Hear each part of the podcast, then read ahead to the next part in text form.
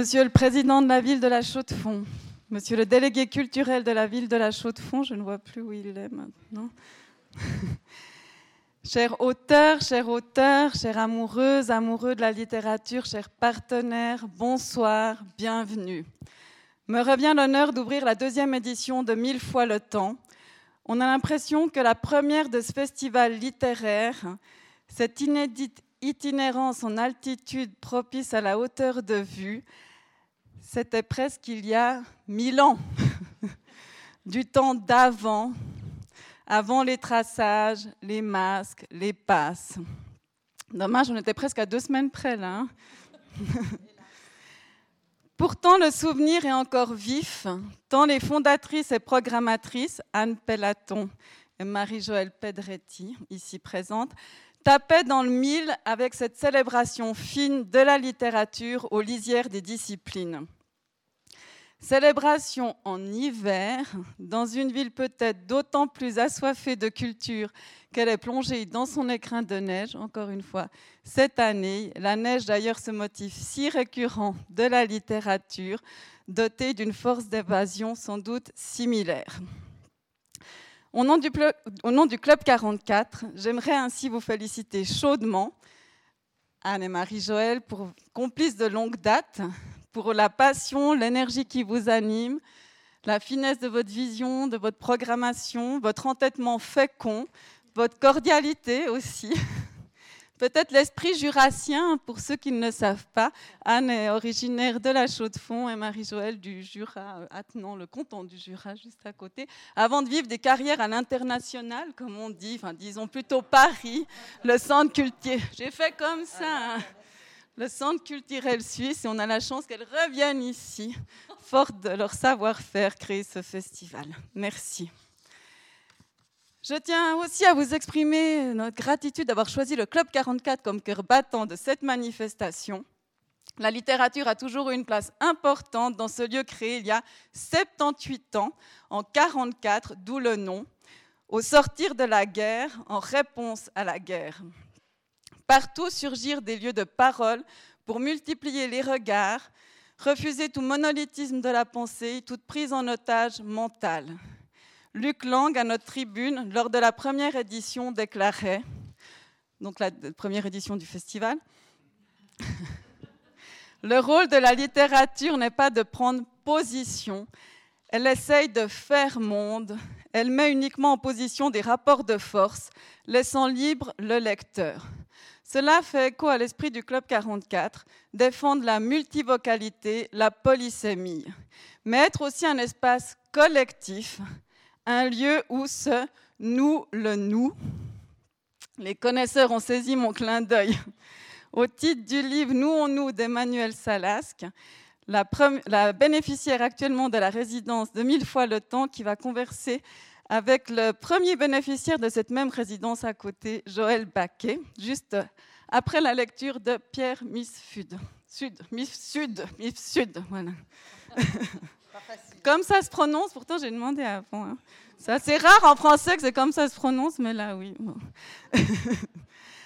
Je cite votre livre Emmanuel, car par hasard hier, relisant un très court mais puissant essai de Marielle Massé, notre invitée cette saison le 2 juin, cet essai c'était Nos cabanes, j'ai découvert que vous étiez une référence explicite pour elle dans sa quête de ce qu'est ce pronom nous, qui ne serait pas la somme de je, mais plutôt la possibilité d'un jeu ouvert, élargi. Et la littérature, pour elle, y contribue fortement à cette constitution d'un nous. Je la cite, elle serait pour elle une figuration particulièrement fine des ambivalences de la constitution d'un soi dans un espace démocratique où chacun doit s'éprouver face aux fausses permanences et aux identités mal faites. Cela est aussi notre aspiration, mais je crois aussi à la direction du festival, un lieu où l'on peut se dire, mais aussi se dédire, se nouer ou encore se dénouer. N'hésitez pas à prendre le programme du Club 44 à votre disposition. Je l'avais préparé là, c'est à la sortie, c'est des petits flyers. Je le montre quand même. Régulièrement, on a des écrivains à notre tribune. Là, il y aura Édouard Louis, qui est vraiment écrivain, mais il y a aussi Vinciane Després, Delphine Orviller, Barbara Stigler. Et je passe la parole aux organisatrices qui vont vous en dire plus sur le programme, sur ce jour supplémentaire, on a de la chance, et sur l'exposition. Merci Marie-Léa. En fait, il y, a tellement de gens qu'on voudrait remercier, mais d'abord dire que voilà, tout s'est passé d'abord au, Club 44 euh, par une rencontre et qu'ensuite on a rencontré d'autres partenaires. Je crois que ce festival serait impossible à monter, surtout en, cette période de pandémie où on travaille plus en visioconférence qu'en en direct. Donc nous avons, euh, nous avons pu recontacter nos partenaires de la première édition et qui sont tout de suite euh, ont été partants en fait. Donc ce sont d'abord les lieux euh, de la ville parce que sans, sans, les lieux, sans les partenaires culturels, le festival n'existerait pas parce que ça serait pas à son âme, ça, ne correspondrait à rien pour nous de louer un endroit et de ne pas pouvoir voyager à travers cette ville qu'on aime toutes les deux et Enfin, on est tous à aimer la chaux de fond. Mais euh, donc voilà, déjà dire merci, un infini merci aux partenaires, un infini merci donc au Club 44. Euh, on a travaillé franchement avec notre grande complice Chantal de la Méridienne, sans qui ça n'aurait pas été possible non plus, qui était notre espèce d'espionne, non on rigole, mais qui était quand même un petit peu, euh, qui était là tout le temps pour nous. Et puis euh, ensuite, nous avons travaillé à nouveau avec l'ABC. Merci Yvan, merci Marie. vous pourrez trouver des. Voilà, le programme se fera aussi à l'ABC le, le, samedi soir et le dimanche. Et puis nous avons travaillé avec les, toutes les bibliothèques de la ville. Ça, c'était une grande chance. Donc la bibliothèque des jeunes qui a accueilli le travail de, de Loïc Gaume, une exposition. Loïc Gaume qui est là aussi, qui nous fait plaisir d'être là depuis une semaine en fait, parce qu'il a une mini résidence et il est en train de rencontrer toutes, de donner des ateliers dans différentes écoles, que ce soit pour les petits, les moyens, les plus grands. Et euh, on est très content de sa présence aussi. Et puis, euh, nous avons travaillé aussi avec la bibliothèque de la ville. Euh, nous avons travaillé maintenant avec le musée, des beaux-arts. Euh, c'est notre première collaboration, on est très contents. Et puis aussi avec l'heure bleue, bien sûr, qui, voilà, qui disons, clôturera notre festival.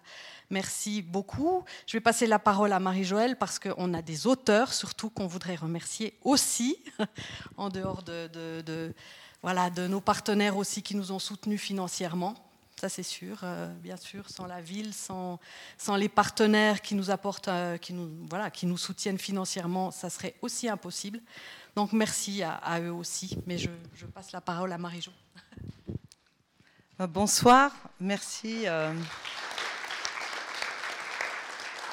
Alors, après le discours très beau et très bien préparé de Marie-Léa, euh, c'est vrai qu'on se retrouve un peu. Voilà. Donc, donc, on donne des informations un petit peu techniques. on a fait un édito dans le dans le programme que vous pourrez lire, comme ça vous verrez ce qu'on pense de la littérature.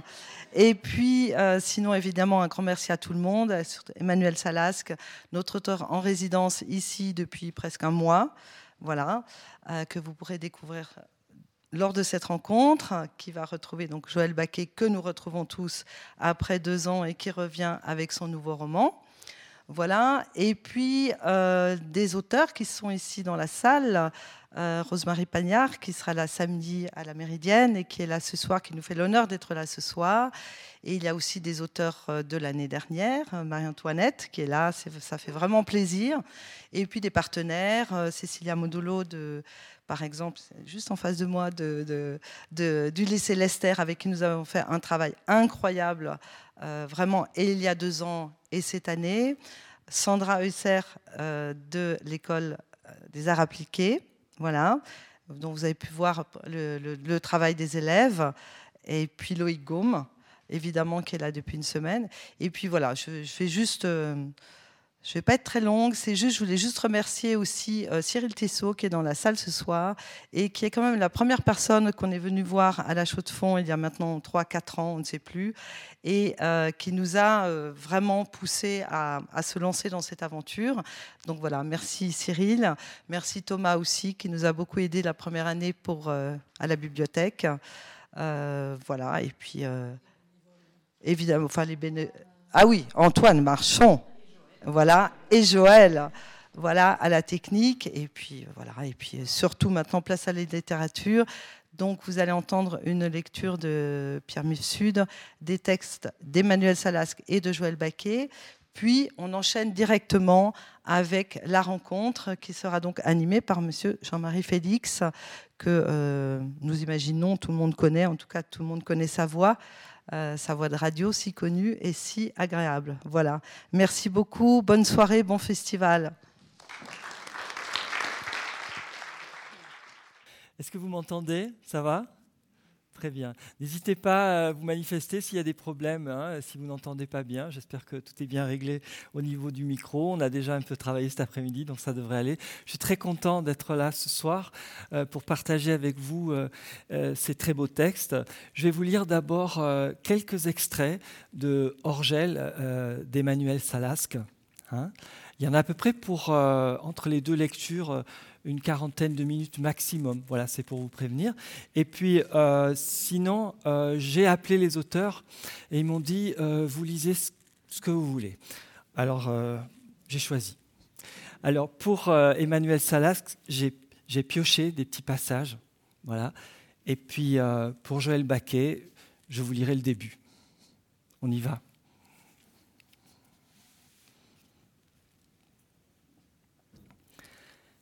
Quand Clémence disparaissait enfin, ne rentrait plus, je n'étais pas soulagé. J'étais contaminé par l'inquiétude de nos parents qui tentaient en vain de joindre ma sœur, puis téléphonaient à la gendarmerie. Clémence revenait parmi nous sans être là, incroyablement présente. Ma sœur m'envahissait. Elle nous envahissait tous parce qu'elle était dans toutes nos pensées. Je commençais à comprendre les maladresses de maman quand elle oubliait l'eau dans la cocotte, dans la cafetière italienne, quand elle se trompait de programme pour laver les habits de ma sœur, les nippes de Clémence, disait papa, qu'il fallait toujours laver à part, augmentant les colères de ma sœur devant les petites jupes déformées, baillant sur ses fesses galbées au lieu de sculpter son corps parfait ou si rétréci que même elle, pourtant si mince, ne rentrait plus dedans. Plus Clémence exigeait un linge impeccable, plus notre mère se mélangeait dans les températures. Quand ma sœur n'avait plus rien à se mettre, elle me piquait mes fringues. Si je n'étais pas là, elle m'envoyait des messages incendiaires et parfois drôles pour se plaindre de mes trucs tout pourris. Putain, mais tu te fringues n'importe comment. Elle qui s'habillait en dépit du bon sens, disait maman, comme une pute, commentaient les voisins, sans tenir compte ni des saisons, ni des situations. Je souriais alors de loin, mais dès que je rentrais de l'internat, moi aussi, comme notre mère, je devenais irascible et maladroite, je trébuchais sur les mots, les choses, je me heurtais aux meubles, je cassais des objets, je me coupais, je mentais. Il nous fallait faire attention à tout nous vivions sur des œufs, nous essayions de ne pas brusquer Clémence, de satisfaire à ses demandes. Je me disais que si je répondais à ses exigences, si j'étais plus docile, elle serait moins en colère, elle me ferait moins peur. Je pensais qu'alors je pourrais l'aimer, je doutais, je doute encore de mon amour pour elle. Je ne me demandais pas si je l'aimais, mais si j'étais obligé de l'aimer juste parce qu'elle était ma sœur, juste parce qu'elle avait besoin de moi. Mais les exigences de Clémence étaient inatteignables et le plus souvent incompréhensibles. Notre amour la mettait en colère. Elle nous en détestait d'autant plus. Et nous aussi, en retour, nous commencions à la détester, papa, je crois, et moi surtout. Maman, je ne sais pas. Je ne crois pas que maman n'a même, n'a même pas essayé la haine. Clémence était une peine. Notre mère employait souvent cette expression, toutes les peines du monde à propos de ma sœur. Notre mère avait toutes les peines du monde à s'occuper d'elle, elle qui avait depuis toute petite toutes les peines du monde à rester en place, à aller à l'école, à jouer calmement, à se lever, à se coucher, à écouter, à tout, à vivre. C'était ce que disait maman. Et moi, bêtement, j'avais de la pitié pour elle, je la plaignais. C'était terrible de comprendre que j'avais plus de pitié que d'amour pour ma sœur, mais il était plus facile de la plaindre que de l'aimer.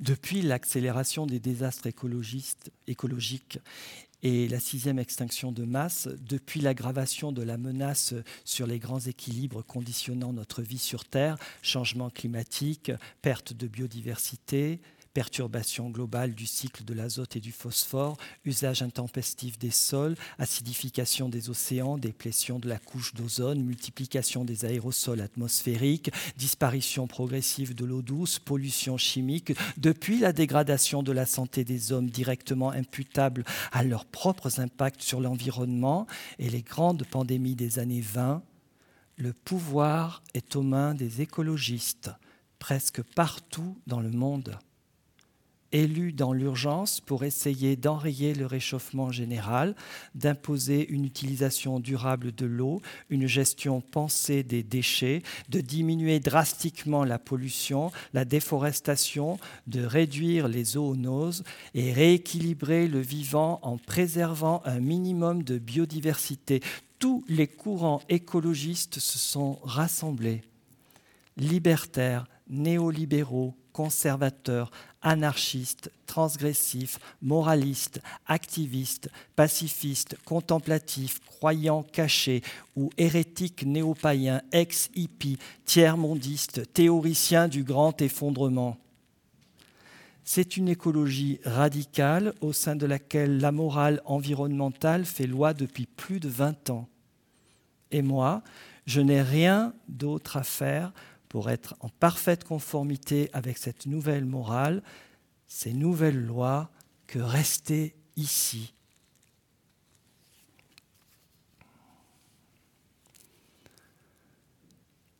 Notre Père, préoccupé par le hors-gel, laissait couler l'eau été comme hiver. Il nous racontait son enfance glacée, au milieu du siècle dernier, où ça gelait jusque dans les étables. Des étés si froids qu'il fallait casser la surface des abreuvoirs, des hivers extrêmes où même l'eau courante, saisie au cœur de son mouvement, figeait dans ses courbes, les torrents les plus musclés arrêtés en pleine chute, et plus bas, les rivières ralentissant, puis elles aussi se laissant cimenter par un gel profond qui laissait deviner les dessins du courant les contours laiteux et compliqués de son emprise. L'eau gelée, progressivement, couche après couche, coulée après coulée, comme si le froid avait envie de vagues. Il nous racontait les joies violentes de la débâcle, quand il descendait en courant au village avec ses frères et sœurs, regarder le spectacle de la fonte, écouter résonner et grincer les grandes plaques de glace cognant contre les piliers des ponts. Aujourd'hui, on ne craint plus le gel, au contraire. La menace coule, elle sourd partout. Le dégel est permanent. C'est toute la montagne qui dévisse, c'est ce que Clémence m'a répondu lorsque je lui ai rappelé les risques d'ici. De toute façon, où que tu ailles, aujourd'hui la montagne dévisse. Il n'y a aucun endroit sûr. Partout sur les pentes, tu te prends des pierres, les arêtes s'éboulent, les crampons dérapent sur les parois trop raides qui avant étaient en neige, les blocs se délogent de leurs gencives de glace comme des dents déchaussées. Tout glisse. À la moindre goutte d'eau, elle a raison. Même les glaciers dérapent. Tu dérapes sur les glaciers. Mais eux aussi, ils ont toujours bougé, ils ont toujours agi. Mais là, ils dévalent carrément et glissent sur la montagne comme un sac de glaçons sur un toboggan.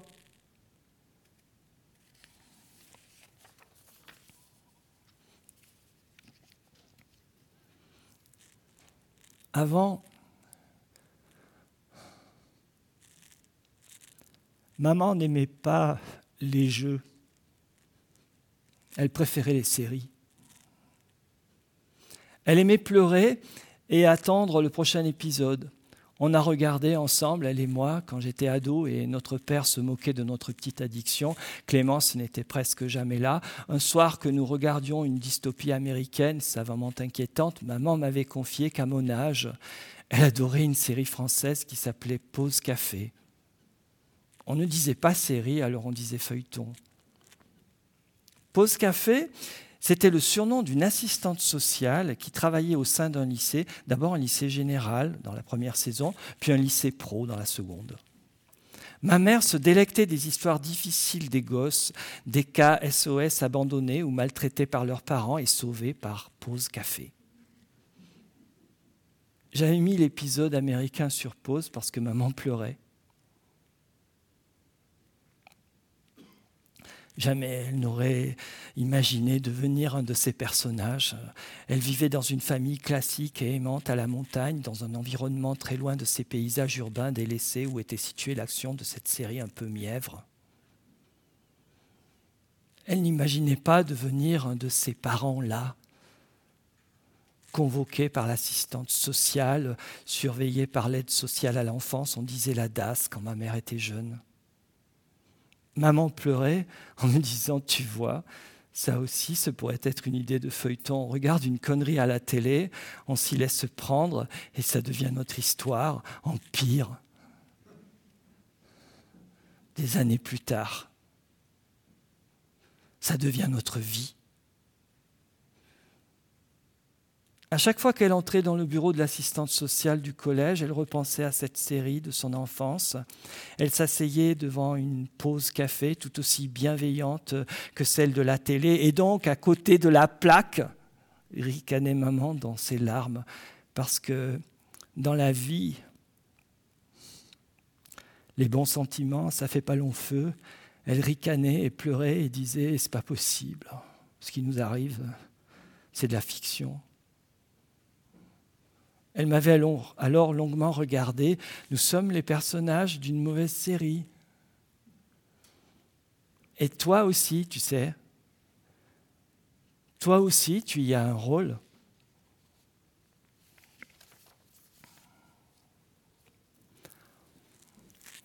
Dans l'intimité familiale, euh, Ma sœur était moins volubile, plus éteinte. Elle ne, semblait pas curieuse, elle ne posait que très peu de questions quand j'agaçais mes parents en aiguillant leur patience de ma curiosité affamée. Clémence restait parfois inaccessible, fermée, ne demandant aucune explication à propos du monde, sauf nécessité, et même alors, elle était avare de questions, comme si demander, c'était se mettre en dette. Elle donnait juste quelques mots inquiets en pâture à nos parents, puis déclarait très vite C'est bon, je sais, je sais, j'ai compris. Elle s'était très vite cadenassée, paraissant insensible, sans réaction. Ce retrait avait succédé à de grandes crises précoces et très théâtrales qui avaient laissé nos parents démunis. Elle était tour à tour folle et absente aux autres. Elle hurlait et déjà elle n'était plus là. Furie, puis fantôme. J'ai compris très tard, beaucoup trop tard, que si ma sœur n'était jamais là où on l'attendait, c'était parce qu'elle n'était tout simplement pas là. Depuis longtemps. Tous ces moments où ma sœur se taisait, se blindait, elle était constamment bombardée d'informations, de sensations, de stimuli plus, plus incisifs pour n'importe qui, de musique ou de mots, d'images, de paysages qu'elle recevait en plein cœur, qui la faisaient rire et pleurer, mais en dedans. Toutes ces émotions à l'intérieur d'elle, parfois, nous les devinions sous l'indifférence soudaine dont elle masquait son visage plus sûrement qu'avec du fond de teint. Elles affleuraient, elles densifiaient son regard, et nous les rassemblions dans le mot aura que nous n'osions pas prononcer, nous l'appelions cette chose, cette chose en elle qui nous faisait l'aimer, rechercher sa présence. On sentait bien que ça pouvait soudain se renverser, et alors on s'éloignait, on avait peur d'elle, de cette noirceur qui était sa lumière retournée comme un gant. De lumineuse, elle devenait abruptement obscure, d'incroyablement présente, elle devenait absente elle se rétractait. Ordinairement, mais rien n'était jamais ordinaire avec ma sœur.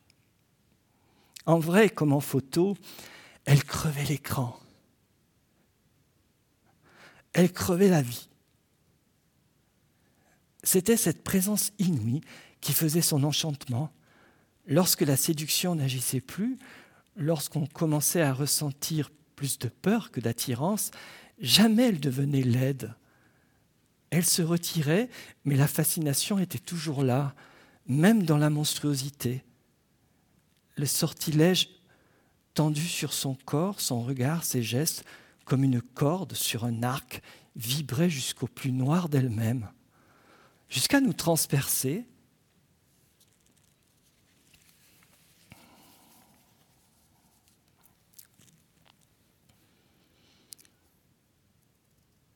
De plus en plus, je me réfugie là, j'entre dans la forêt au-dessus de la grange. À chaque fois, je suis chaviré par la douceur des mousses la ténacité de leur odeur, la délicatesse des jeunes fougères se velouter à les toucher qui me tirent les larmes de soulagement, la finesse de l'écorce des hêtres, si lisse, si mince, si fragile, la force paradoxale du feutrage, la comptine murmurée des bruyères, à chaque fois je ressors comme nettoyé de l'intérieur après avoir laissé un peu de mes blessures, de mes pensées, de mes questions dans les bras tendus des buissons laissés là, recueillis comme les sentiments des grands gibiers abrasés par les écorces. Bien cachée dans les arbustes qu'elle abreuve, mais trahie par son bruit permanent, la rivière recueille une résurgence du torrent éclairant légèrement la forêt rien qu'en coulant. L'hiver, la forêt ne sera plus capable de retenir la peur et d'écréter les doutes, elle sera trop ouverte toute la végétation sera au repos, ou presque. La consommation d'eau sera temporairement arrêtée, les faillards ne transpireront plus et l'air deviendra sec. L'annulation des feuilles laissera entrer le jour, le ciel écartera les branches des arbres pour se glisser dans la forêt et tremper de clarté jusqu'au plus profond de mes promenades d'été, jusqu'à donner la main à la lueur de la rivière. La forêt m'apparaîtra comme une impudeur, une trahison, la nudité forestière hivernale. Dans cette forêt de feuillus, impossible en hiver de se cacher, de disparaître, de douter. Nous sommes au milieu de l'été et il ne me reste que quelques semaines de forêt avant de faire face à ma sœur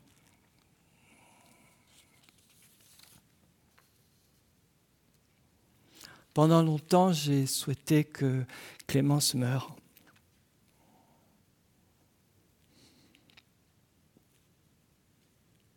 Pour qu'elle ne souffre plus et nous délivre tous, nos parents, elle et moi, de la peur, de la colère, de la violence, du contrôle. Oui, elle aussi, je voulais qu'elle se délivre de ce contrôle qu'elle avait sur nous, sur moi, sur l'espace, le temps, sur tout. Je comprenais confusément, mais je comprenais à quel point ce devait être terrible de devoir tout contrôler, peut-être plus encore que de se sentir contrôlé en permanence. J'avais le sentiment que ma sœur savait tout sur moi et aussi que pour tout et n'importe quoi, je devais lui demander la permission, comme si elle était ma mère, mon père, mon maître. Mais ce besoin de contrôle des autres était pour elle un moyen d'affronter l'absence totale de contrôle sur elle-même.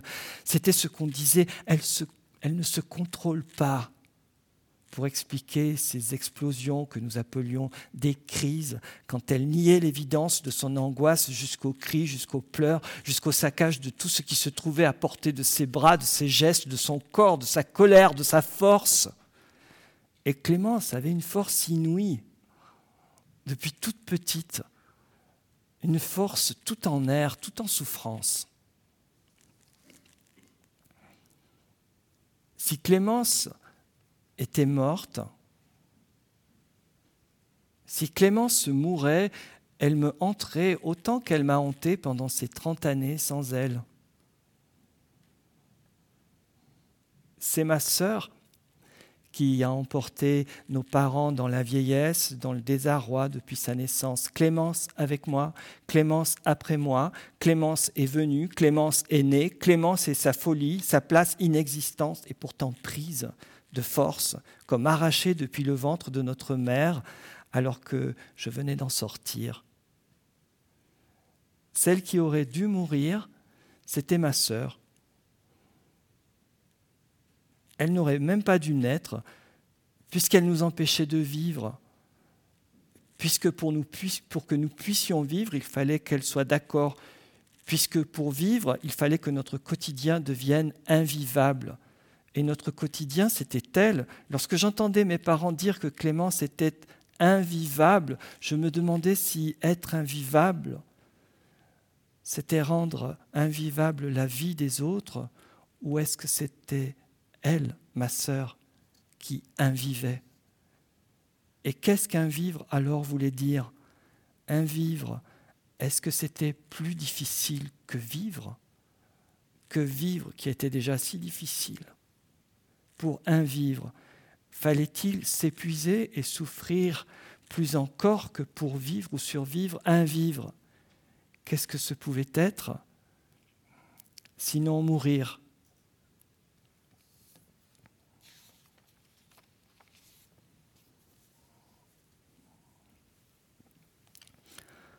Avant de nous coucher, nous sortons regarder les versants retournés à l'obscurité. Plus aucune lumière, ni en face, au loin, ni à côté. Les lampes des habitations ont disparu et les phares des rares voitures et des attelages, bien entendu. Seule une très faible lueur montant des réverbères solaires du village, bêtement programmés, borde notre nouvelle nuit. Cette lointaine lisière de lumière ne suffit pas à atténuer la souveraineté de la montagne toute nocturne et le ciel débarrassé des hommes à ses pieds et si dégagé que les étoiles cette nuit paraissent résonner. C'est toute une palette de noir épais qui se superpose, massif, ciel, sommet. Ma sœur sourit.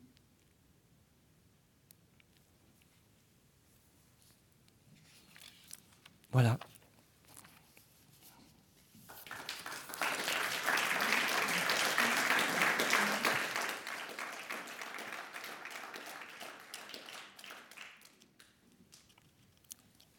Je bois un verre d'eau.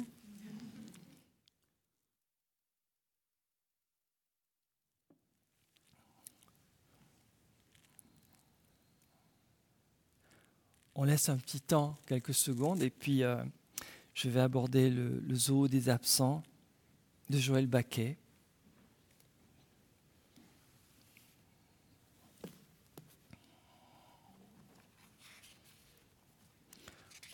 Comme je vous le disais tout à l'heure, j'ai choisi des extraits ici.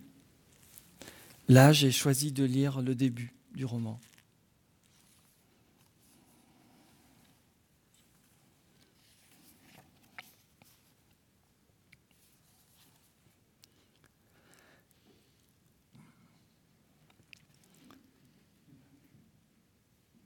Cette nouvelle caissière se singularisait par ses ongles courts, carrés, d'un vert mat pour la main gauche et très longs et pointés, rouge vif pour la droite. C'est de son âge et puis c'est l'époque, pensa René, pour rester positif. Ça devrait nous faire 78,53 euros moins 20% sur la gamme vegan, soit un total de 40,06 euros.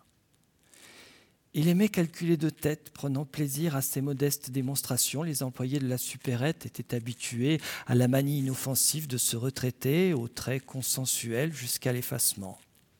Mesuré, pondéré, il employait toujours le conditionnel. Ça devrait nous faire un total de... La chose avait parfois posé problème, surtout avec les femmes jadis quand ils disaient ⁇ Cette robe aurait pu ne pas vous aller ⁇ plutôt que cette robe vous va vraiment bien. Il avait néanmoins fait des bouts de chemin avec celle passant outre au conditionnel et à son vestiaire à base de rayures verticales.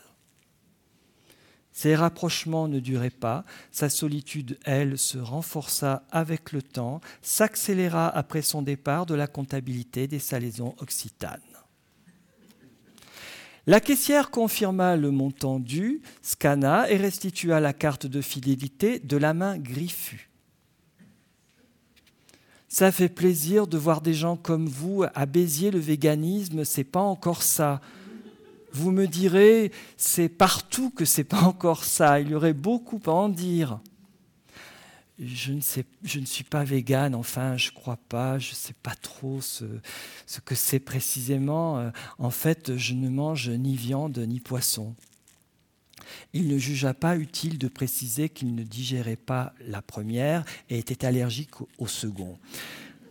René aurait préféré qu'elle le félicite pour sa virtuosité calculatrice, mais bon, euh, il aimait bien échanger quelques mots à son passage aux caisses. Un vegan, c'est genre un végétarien qui va plus loin dans sa démarche. Il refuse toute exploitation des animaux, y compris l'utilisation de leur cuir, de leur laine, la consommation d'œufs, de produits laitiers. Euh, cela dit, moi, je ne suis pas vegan, je suis antispéciste. Ah bon répondit René, pris de court par ces précisions non sollicitées. Pour lui, les véganes étaient des jeunes attifés de pantalons en forme de sac, avec l'entrejambe à hauteur des rotules et qui passent leur temps à chercher des ZAD à occuper pour s'occuper plutôt que chercher un boulot. René était un homme du légal, pas un homme du marginal. Quant aux antispécistes, il en ignorait tout. Si ça vous intéresse, il y a une conférence ce soir au hangar, c'est sur l'antispécisme, ce sera super intéressant. Le conférencier est genre euh, une pointure. La jeune femme lui tendit une affichette, il prit le papier, le fourra dans sa poche en remerciement. Les réunions, c'était pas trop son truc, enfin on verrait. Moi, c'est Stella, René. Il rentra chez lui en ruminant cette histoire de non-exploitation des animaux. Stella avait parlé de cuir et de laine. Ça leur fait pourtant pas de mal aux moutons d'être tondus. C'est même indispensable, pensant-il, avec l'autorité conférée par un documentaire vu l'an passé sur le sujet. Ça les allège d'une laine excessive, pleine de parasites, et les agneaux têtent plus facilement. Le cuir, c'est pareil se dit-il. On ne découpe pas des lanières de peau sur des bovins vivants, faut pas pousser. On les écorche pas tout vifs. C'est des enragés, ces véganes, conclut-il en tripotant sa ceinture de cuir, une bonne ceinture qu'il portait depuis plus de 20 ans sans avoir eu à percer un trou supplémentaire, triompha-t-il modestement. Il posa la fichette près du pain parasol en bonsaï offert par ses anciens collègues. Le petit arbre offrait une présence discrète, non dépourvue de personnalité, court sur tronc, il était bien proportionné, assumait son statut de nabot avec un certain humour car il tordait son feuillage en un brushing végétal exacerbé, comme soumis à des vents violents, clin d'œil à ses congénères des estampes japonaises. René se fit un petit café en songeant aux innombrables animaux transformés en pièces détachées chez son ancien employeur. Il faut bien que les gens mangent, grogna-t-il. D'ailleurs, euh, c'est les animaux qui ont commencé. Ils se sont bouffés entre eux avant même que l'homme existe. Et puis quoi? Ils ne se gênent pas pour nous bouffer quand ils le peuvent. La loi de la jungle, c'est bien plus féroce que la tradition charcutière. Poussant sa réflexion, il admit qu'aucun bœuf ou mouton, poulet ou chevreau n'avait jamais dévoré personne.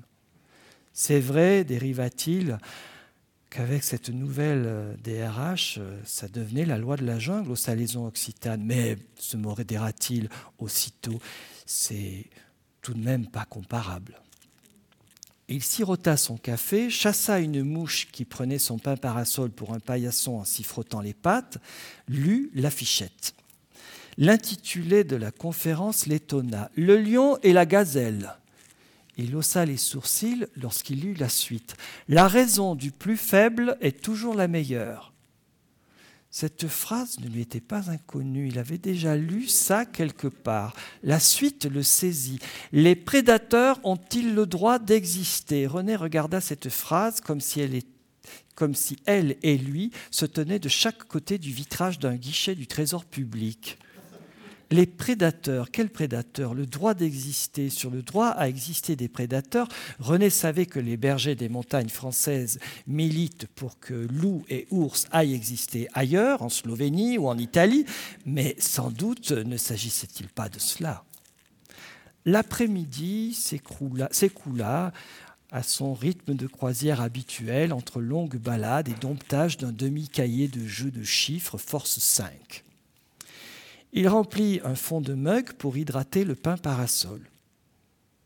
Un petit filet d'eau zigzaga au fond de l'évier, il l'observa se perdre dans la bonde. Il eut soudain la vision d'un loup et d'un agneau de part et d'autre d'un cours d'eau. Outre sa virtuosité calculatrice, il possédait une excellente mémoire visuelle et revit clairement ce livre à présent rangé dans la cave. Le premier vers lui revint. La raison du plus fort est toujours la meilleure. Voilà ce qu'il avait tracassé lors de sa lecture de la fichette, une frustrante sensation de déjà lu, ce détournement d'un proverbe qu'il n'avait pas immédiatement identifié. L'intitulé de la conférence perdit une partie de son opacité, le lion et la gazelle étant le loup et l'agneau africain. Il décida au dernier moment d'aller au hangar. Ça le changerait de ses soirées télé et puis ce serait l'occasion de voir cet espace récemment rénové dédié aux associations. Il s'apprêtait à descendre les premières marches quand il s'aperçut qu'il portait sa ceinture en cuir, très visible.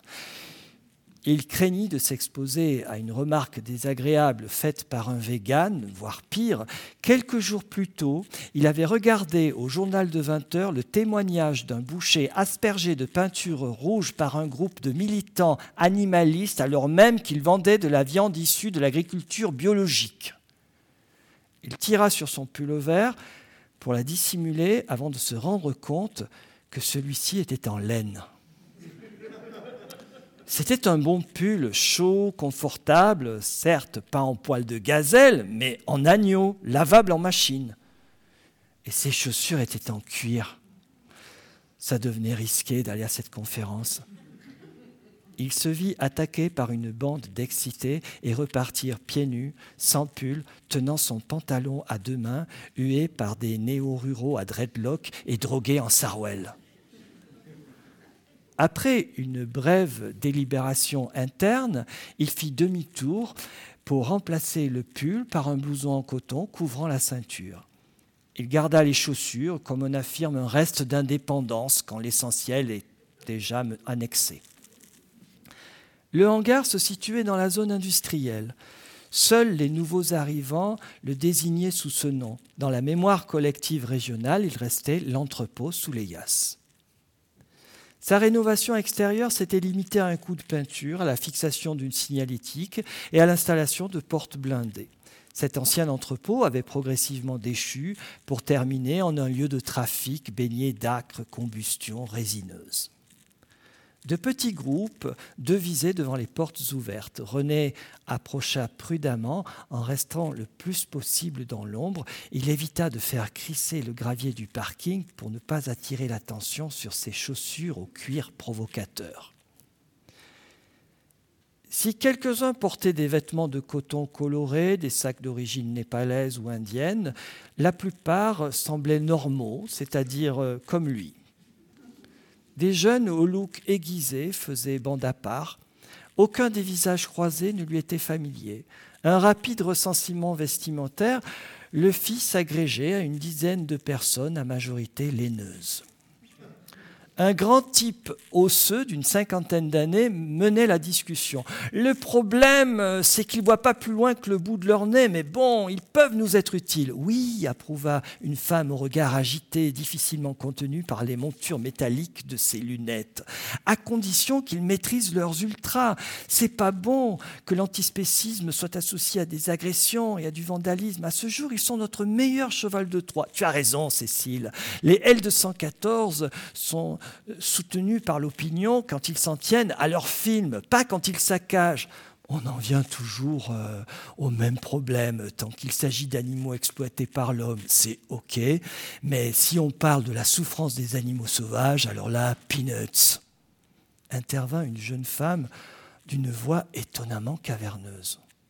René sursauta, surpris puis enthousiasmé par ce peanuts sépulcral. Considérant le physique filiforme de la jeune femme, il se demanda comment c'était possible. Ça le séduisit, cette discordance entre une silhouette épaisse comme un marque-page et cette voix de troisième ligne. C'est clair, lisons, tout le logiciel des animalistes est à revoir. Le grand type osseux bougeait beaucoup les bras en parlant. René n'aurait pas été surpris de l'entendre cliqueter. Tu m'étonnes, faudrait pas les mettre aux commandes du tram. Quelle voix, quel timbre et quel phrasé. Si René ne comprit pas cette histoire de tramway, il vibra avec le mot, avec sa prononciation dans une fréquence ultra basse. René comprit qu'aucune personne de ce groupe n'était végane. Du coup, il se détendit et fit jouer ses orteils dans le cuir bien souple de ses chaussures. Le grand type osseux l'interpella. Il me semble ne pas vous connaître. Moi non plus, je ne vous connais pas, rétorqua René.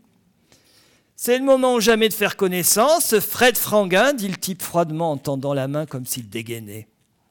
René Corbet répondit-il en serrant mollement le bout des doigts braqués sur lui. Vous êtes un sympathisant animaliste? Non, et vous, rétorqua René, bien décidé à ne pas se laisser marcher dessus. Ce franguin lui faisait l'effet d'être un petit chef. Il avait déjà donné. Maintenant qu'il était à la retraite, fallait pas trop le chatouiller.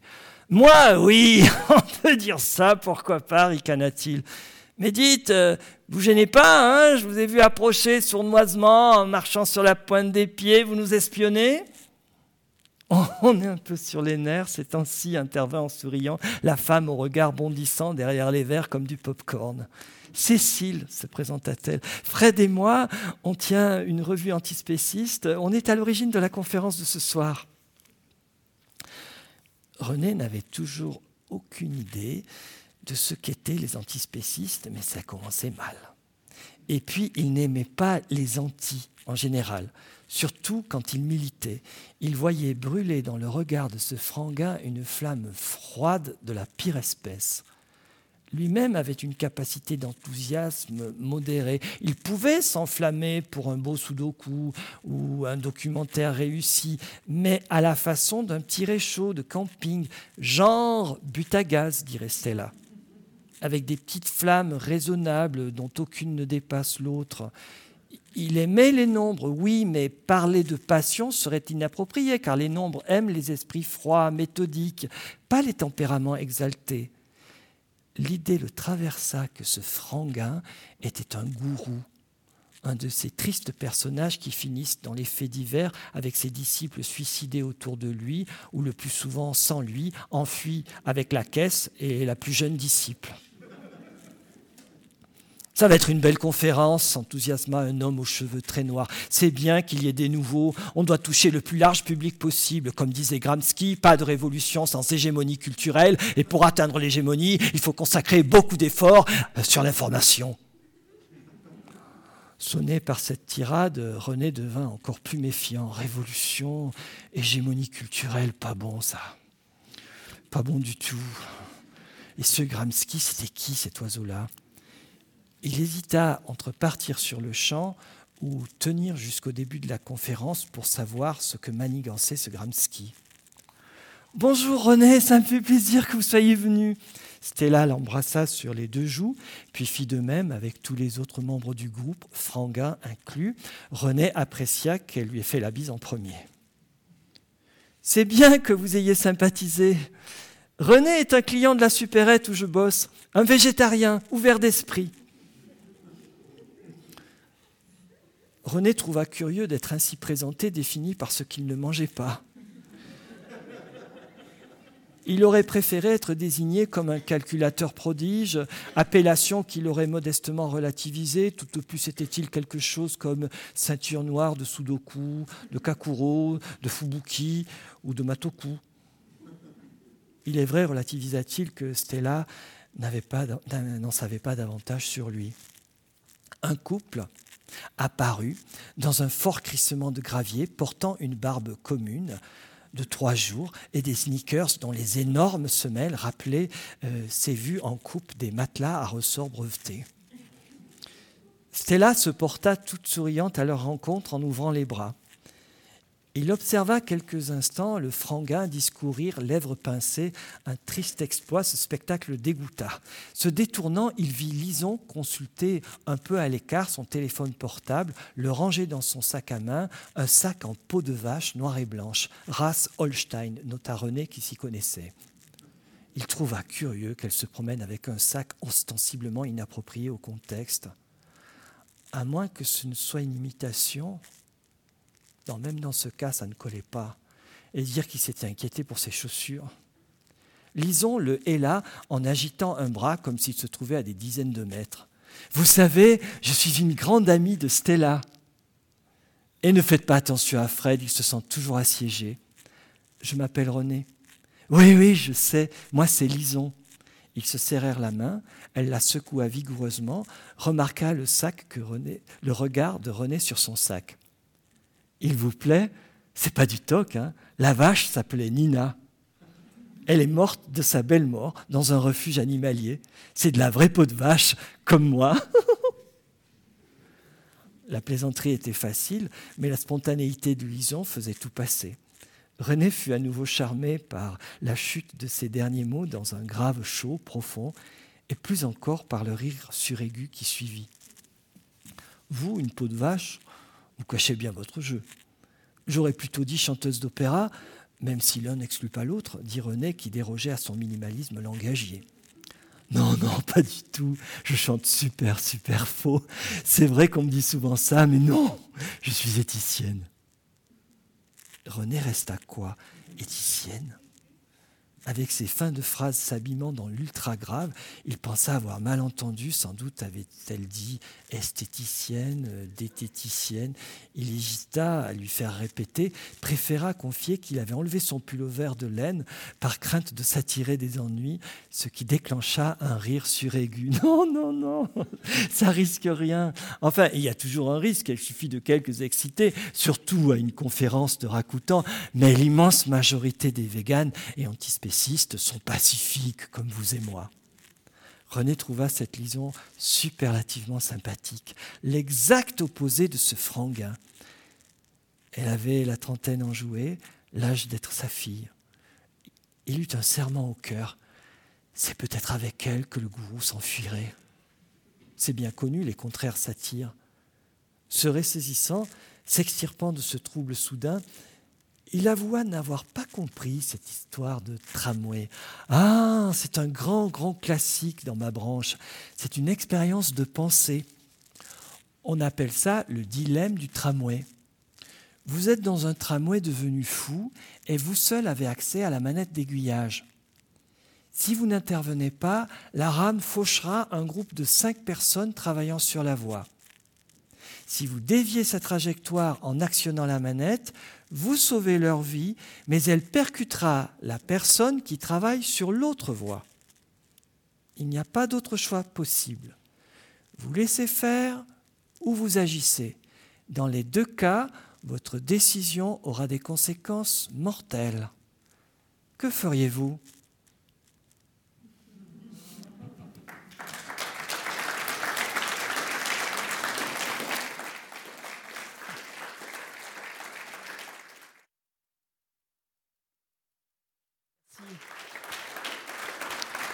Merci beaucoup. Merci à vous.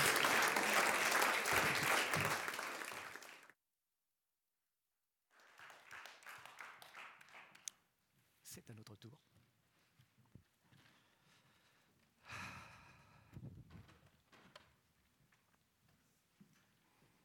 Emmanuel Merci Pierre Mifsud, Mifsud, je l'ai bien dit, pour cette brillante lecture, formidable moment. Un choix de lecture tiré de Orgel d'Emmanuel Salas, qui ensuite nous avons entendu les premières pages du Zoo des absents de Joël Baquet. Je crois que cela donne euh, une bonne idée du climat qui règne dans ces romans. Vous aurez compris. Je crois que les, sourires et les, les rires qu'on a entendus dans la salle pour le livre de Joël Baquet nous font comprendre que les, deux climats sont assez différents. Mais j'imagine aussi que pour vous, auteur, euh, entendre un texte que vous avez écrit dans votre fort intérieur, devant la, la page blanche de votre écran d'ordinateur, l'entendre tout d'un coup porté par une voix qui n'est pas la vôtre, en l'interprétant juste comme il faut, sans doute un peu plus pour le texte de Joël que celui d'Emmanuel, c'est un moment assez particulier. Comment l'avez-vous vécu? Emmanuel, je vous en prie, saisissez-vous du, micro. Euh, est-ce que vous m'entendez bien?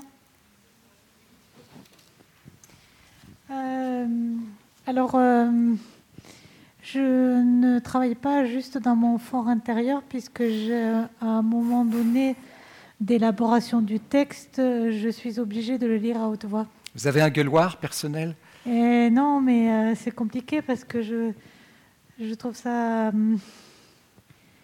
euh, euh, presque impudique, surtout qu'en général le texte n'est pas du tout prêt.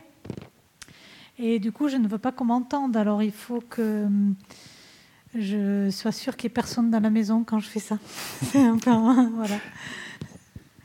Mais euh, oui, c'est toujours très très particulier euh, euh, et émouvant. et on entend d'autres interprétations en plus auxquelles on n'avait pas pensé. Ça vous fait redécouvrir votre texte par certains aspects. Oui, oui, oui. C'est une interprétation. Hein, oui, oui, oui. Il y a même une pratiquement une traduction, d'ailleurs, euh, c'est un petit détail, mais euh, à un moment donné, il y a eu KSOS. Et en fait, euh, ce que moi j'avais écrit, c'était Cassos.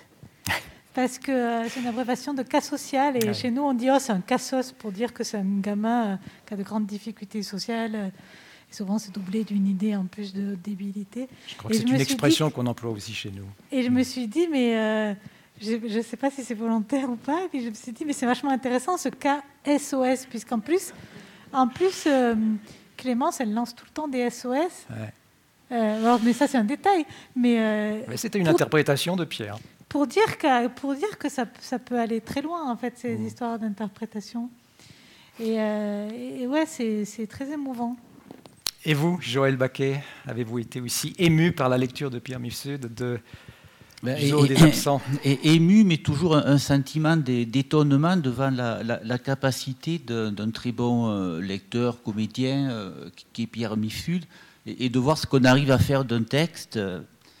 Et euh, je ne sais plus qui disait, en parlant d'une chanteuse de jazz, Billie Holiday, que même si elle lisait un annuaire, ça serait magnifique. Et, je pense qu'il y a des comédiens, des, lecteurs, ils pourraient lire n'importe quoi, comme Pierre Mifsud, là. Ça, ça serait ça serait intéressant parce qu'il arriverait à en tirer quelque chose. Et euh, ce que je voudrais ajouter, c'est que mes, mes, textes, sont, mes livres sont rarement lus en public, mais les deux dernières fois où j'ai assisté à des lectures et où ça m'a beaucoup, beaucoup euh, plu, touché, ému, c'était ici. Aujourd'hui par Pierre Sud et il y a deux ans par Roland Vouillot. Et c'était euh, à chaque fois, j'ai été euh, étonné de, ce qu'il faisait du texte, cette perfection de, la sensibilité, de la compréhension du texte, du rythme, de tout. Donc c'est toujours un moment très particulier, en général, mais particulièrement sans doute quand c'est son propre texte, évidemment. Alors Emmanuel Salasque, vous êtes l'auteur d'une dizaine de romans. Le dernier, Orgel, on en a entendu quelques extraits, a le souffle long, je le dis parce que c'est 400 pages, écrit serré, il y a peu de retour à la ligne, contrairement au roman de, Joël Baquet, qui est très dialogué. Chez vous, les dialogues sont incarnés, sont insérés dans la narration. Ce texte a paru à la rentrée littéraire d'automne euh, dernier, c'était fin août, euh, et c'est la première fois que vous publiez un texte, un roman, sous le patronyme Salasque. Précédemment, votre bibliographie, dans votre bibliographie apparaît toujours, sauf pour votre premier roman qui, était, qui avait paru sous, sous pseudonyme, vous étiez Emmanuel euh, Pagano. Est-ce que c'est euh, impudique de vous demander ce qui justifie ce, changement de patronyme, qui est un geste quand même assez fort, peut-être de reniement, de, renaissance, de, rupture Je ne sais pas comment l'interpréter. Euh, oui, juste euh, par rapport au dialogue, c'est d'ailleurs très très difficile à lire les dialogues mélangés au reste là. Et franchement. Mais c'est une, c'est une signature qui vous appartient. Ça, ouais, mais moi, moi-même, je ne suis pas capable de le lire quand je le lis ça. Enfin bref. Alors revenons-en à Pagano Salasque. En fait, bah, c'est aussi des histoires de pluri-identité. Mm. J'ai écrit sous pseudonyme jusqu'à là, jusqu'en 2021, essentiellement parce que hum, j'étais pendant 15 ans prof en collège, enfin collège français, c'est-à-dire 12, 15, 16 ans, quoi.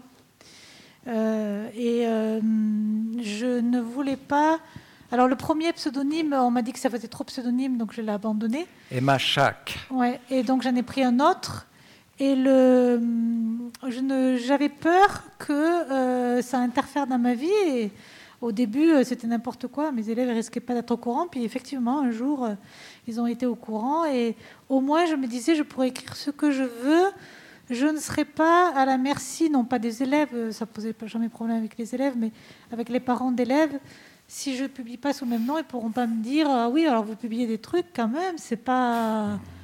Euh, enfin, il y a des, choses qui n'étaient pas du tout de leur âge, par exemple. Mmh. Au moins, je peux dire ah, mais qu'est-ce que vous êtes. Enfin, moi, je. Voilà, Différencier l'auteur de la femme, c'était ça votre projet. Voilà. Mmh. Et puis, euh, par simplicité. Euh, je ne sais pas comment c'est en Suisse, mais en France, dès qu'on est marié, on, nous accole souvent le nom du mari. Euh, j'ai dû lutter contre ça dans ma vie de tous les jours d'ailleurs. Et, euh, j'ai choisi ce nom-là pour uniquement mes livres. C'est un, ce nom que je ne portais pas. Je m'appelais Emmanuel Salasque. Dans la vie de tous les jours, c'est mon nom, mon nom de naissance. Et, euh, et puis, après, j'ai divorcé. Et au bout d'un certain nombre d'années, je me suis dit, bon, quand même, ça devient compliqué. Euh, du coup, j'ai préféré reprendre mon nom. Mais en plus, j'ai commencé à travailler aussi sur euh, d'où je venais. J'ai commencé à m'interroger sur d'où je venais, l'âge venant. Et euh, ce que j'ai travaillé dans un livre qui s'appelle Sauf Riverain, où j'ai travaillé sur ce nom-là, le nom que je porte. Et à partir de ce moment-là, je voulais changer de nom, mais fait plus lentement. Salasque étant le, nom d'un village, d'un lieu. oui, c'est le nom d'un village au, bord d'un lac de barrage. Hmm. Alors vous, Joël Baquet, vous avez toujours publié sous, sous, le nom de Joël Baquet, qui est le vôtre, ce n'est pas un pseudonyme, et vous êtes au cœur actuellement d'une double actualité euh, éditoriale, puisque vous, publiez, vous avez publié le, Zoo des absents euh, tout début janvier, c'était le 5 exactement janvier, pour la rentrée littéraire euh, d'hiver, simultanément avec un, recueil de poèmes intitulé Trois chaos. Ça tombe bien, il est écrit en trois parties. lui aussi est édité chez POL. Euh, avant même d'en arriver à écrire des romans, un peu par hasard, vous-même, vous êtes entré en écriture, Joël, par euh, l'écriture de, poèmes uniquement. Donc on a le sentiment qu'après avoir publié quelques romans ces dernières années, vous revenez avec vos premières années, à vos premières amours, en publiant euh, Trois chaos. Ou c'est une, une, discipline, roman, poésie, que vous, un sillon que vous menez toujours parallèlement oui, oui, je mène ça euh, parallèlement et, j'ai publié, euh, je publie régulièrement de la poésie. Euh, c'est le premier livre de poèmes chez mon auteur de romans, POL, mais par ailleurs, je publie chez d'autres éditeurs des livres de poésie qui en général étaient beaucoup plus courts que, celui-là. C'est notamment une des raisons pour lesquelles POL disait c'est quand même il faut faire plus de textes, mais ça, ça se commande pas. Voilà, donc, euh, non, mais j'écris toujours romans et poésie euh, parallèlement, oui. Depuis, depuis, pas depuis toujours, parce que longtemps, je n'écris que de la poésie. Je suis revenu au roman, je suis arrivé à l'écriture de romans tardivement, mais désormais, je, fais les deux je mène les deux parallèlement, comme vous l'avez dit justement, oui. Oui, votre arrivée du, au roman est, est, assez romanesque dans la mesure où c'est à la suite d'une rupture amoureuse que vous avez abandonné momentanément la poésie pour vous lancer dans un premier roman sous, sous une pulsion euh, d'écriture. C'est une histoire assez étonnante qui vous est arrivée. Je ne sais, l'histoire en elle-même, une séparation amoureuse, c'est pas du tout étonnant. Par contre, euh, euh, la rupture amoureuse. Oui, une rupture pas étonnant, c'est vrai. Mais que ça débouche sur l'écriture d'un roman, ça peut l'être. Oui, parce que ça m'avait énormément secoué. Et, du jour au lendemain, j'avais écrit une histoire comme ça, instinctivement, qui était, alors non pas une séparation amoureuse, mais c'était mon premier, ça a donné mon premier roman, une drague sur 200 pages. Hmm. C'est-à-dire un homme qui, croit que, mais non, c'est pas ça, mais il y croit pendant 200 pages. Donc ça s'est transformé en ça, j'ai écrit ça, et puis euh, je me suis dit, euh, tiens, j'ai écrit quelque chose qui ressemble à un roman, donc j'ai quand même un petit peu retravaillé. Et puis, je vais proposer à, l'éditeur qui est encore le mien aujourd'hui, POL, qui, l'a publié de. Voilà. C'est comme ça que j'ai commencé à écrire mon premier roman, sans le vouloir en fait, puisque je n'avais jamais ni envisagé, ni, ni voulu écrire euh, du roman. J'en lisais très très peu. Il n'y a que la poésie qui m'intéressait en réalité. Et donc, en ayant écrit un, ensuite, ben, j'en écris un deuxième, un troisième, un quatrième, voilà. Et puis, comme je suis très très vénal, que je suis devenu millionnaire avec les romans, je continue, quoi. Je fais la poésie pour le standing, mais pour le, pour le business, c'est le roman, quoi. voilà, ils sont en vente derrière. Hein. Et c'est pour ça que vous avez l'intention de vous établir prochainement en Suisse. Pour voilà. cacher vos millions. Voilà. non, mais là, on plaisante pas. Hein. Vous m'avez dit tout à l'heure que vous aviez l'intention de vous établir alors, je n'ai pas l'intention, mais c'est une hypothèse que je que j'ai exploré les possibilités. C'est une hypothèse que je garde dans un coin de ma tête et je n'exclus pas effectivement de de quitter la France pour m'installer en Suisse, mais m'y installer, c'est-à-dire vivre ici. Mhm. Euh, mais ça n'est pas à l'ordre du jour. Néanmoins, je l'envisage. On peut le mettre conditionnel. René aime beaucoup le conditionnel, vous aussi. Voilà. Alors, vous réunir ce soir tous les deux est sans doute une très bonne idée des organisatrices du festival, puisque même si votre approche euh, de l'écriture n'est pas tout à fait semblable, vous partagez quelques préoccupations euh, communes que nous évoquerons tout à l'heure, notamment votre euh, relation au vivant et à l'environnement. Et sur ce thème, vous êtes chacun essayé dans vos romans respectifs à un exercice de, prospective. et c'est peut-être plus manifeste dans votre roman à vous, Emmanuel Salasque, dans la mesure où on n'a pas forcément entendu dans la lecture qu'en faisait Pierre tout à l'heure, mais ce roman, le présent de la narration de Orgel, se situe en été 2056. Donc voilà qui nous projette quand même euh, dans un avenir relativement euh, lointain.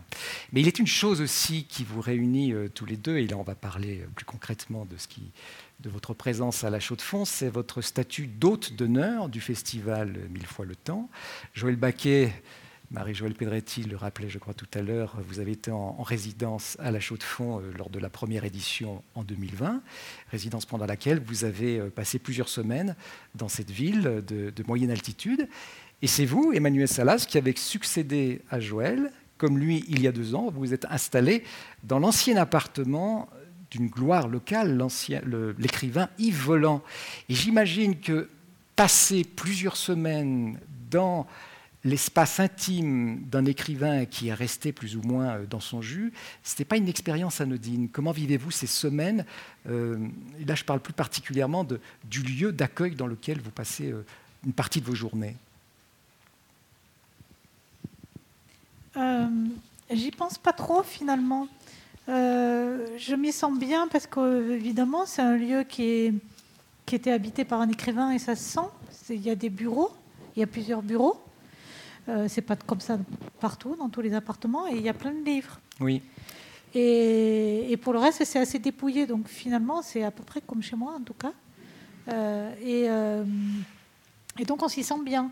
Je ne sens pas la présence d'un écrivain plus que ça, mais est-ce qu'aussi c'est pas parce qu'on est soi-même écrivain, je ne sais pas. Je me dis juste, ah ben, parce que j'ai fait plusieurs résidences et parmi toutes les résidences que j'ai faites, ben, c'était pas toutes euh, vraiment conçues pour écrire finalement.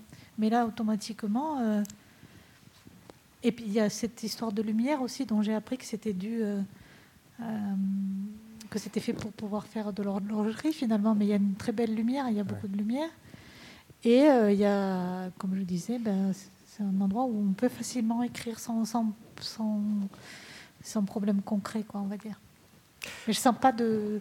De vibration particulière Non, euh, parce que pour une raison toute simple, c'est que je, je, je pense qu'Yves euh, il était un écrivain, donc il était comme nous. Il était, les, les écrivains, c'est quoi? C'est des gens comme les autres. Ils ont souvent beaucoup de livres chez eux, pas mhm. toujours, mais souvent beaucoup de livres chez eux, plus que la moyenne. Mais à part ça, euh, qu'est-ce qui les différencie? Autres Une perception du monde, peut-être. Je me reprends, je disais gloire locale, euh, ce n'est pas le bon terme. Yves Volant était un, un écrivain important euh, sur la scène francophone. Hein. Ce n'est pas juste euh, un écrivain régionaliste, qu'on s'entende bien. Mais, Emmanuel Salas, à, quoi passez-vous vos journées? De quoi sont faites euh, ces journées en, en, résidence d'écriture? Vous me disiez tout à l'heure, c'est vraiment une résidence d'écriture et toutes les résidences ne le sont pas. vous rencontrez, vous, vous, avez besoin de solitude, vous marchez. de quoi sont faites vos journées depuis quelques semaines? Oui, je disais ça parce que parfois les résidences, elles sont dans des lieux qui ne sont pas appropriés à l'écriture tout simplement, mais pour des raisons pratique. Et là, évidemment, de fait d'être dans un appartement euh, euh, d'un écrivain, évidemment, c'est approprié. alors, finalement, c'est pas très très différent de quand je suis chez moi. La, seule différence, c'est que quand je suis chez moi, je marche tous les jours, comme Joël qui marche tous les jours. Mmh. Et, souvent l'après-midi, en tout cas l'hiver, c'est l'après-midi. Et, ici, comme ça me prend un peu plus de temps pour aller là où je veux aller, je, souvent, je marche tous les deux ou trois jours. Et le reste du temps, j'écris.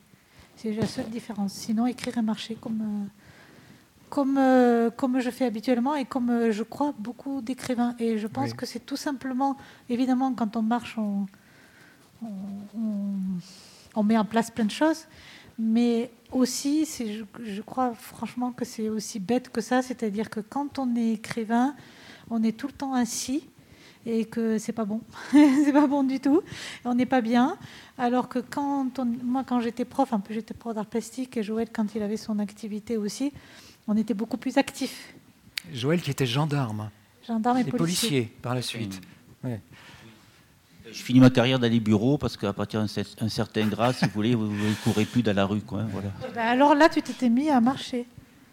Ouais, mais Emmanuel Salas, qu'est-ce qu'avant de, venir euh, à la chaux de fond à l'invitation de Marie-Joëlle Pedretti et Anne Pellaton, est-ce que vous connaissiez déjà la Suisse? Est-ce que vous étiez déjà un peu inséré dans, ce climat très particulier qu'on trouve en Suisse romande et peut-être d'autant plus à la chaux de fond alors j'étais venue euh, faire quelques rencontres en Suisse romande régulièrement par euh, l'aide frontière et d'autres choses comme ça, puisque moi je suis en Rhône-Alpes, alors il y a beaucoup de passerelles.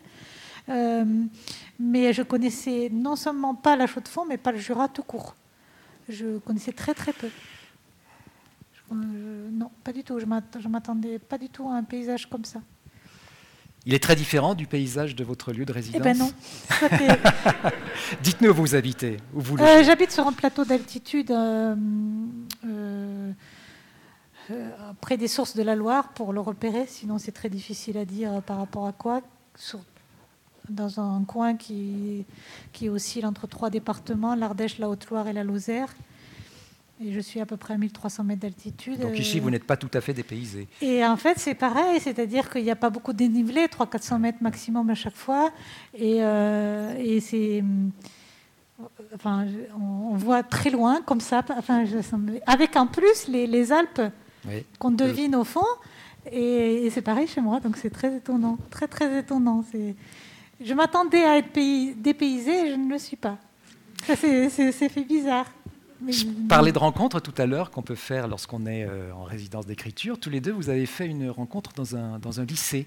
Euh, je crois que c'était ce matin pour vous, euh, Joël, il y a quelques jours pour vous, Emmanuel. Qu'avez-vous retiré de, cet échange avec ces jeunes lecteurs? Enfin, sont-ils lecteurs? Je ne le sais pas, vous allez nous le dire.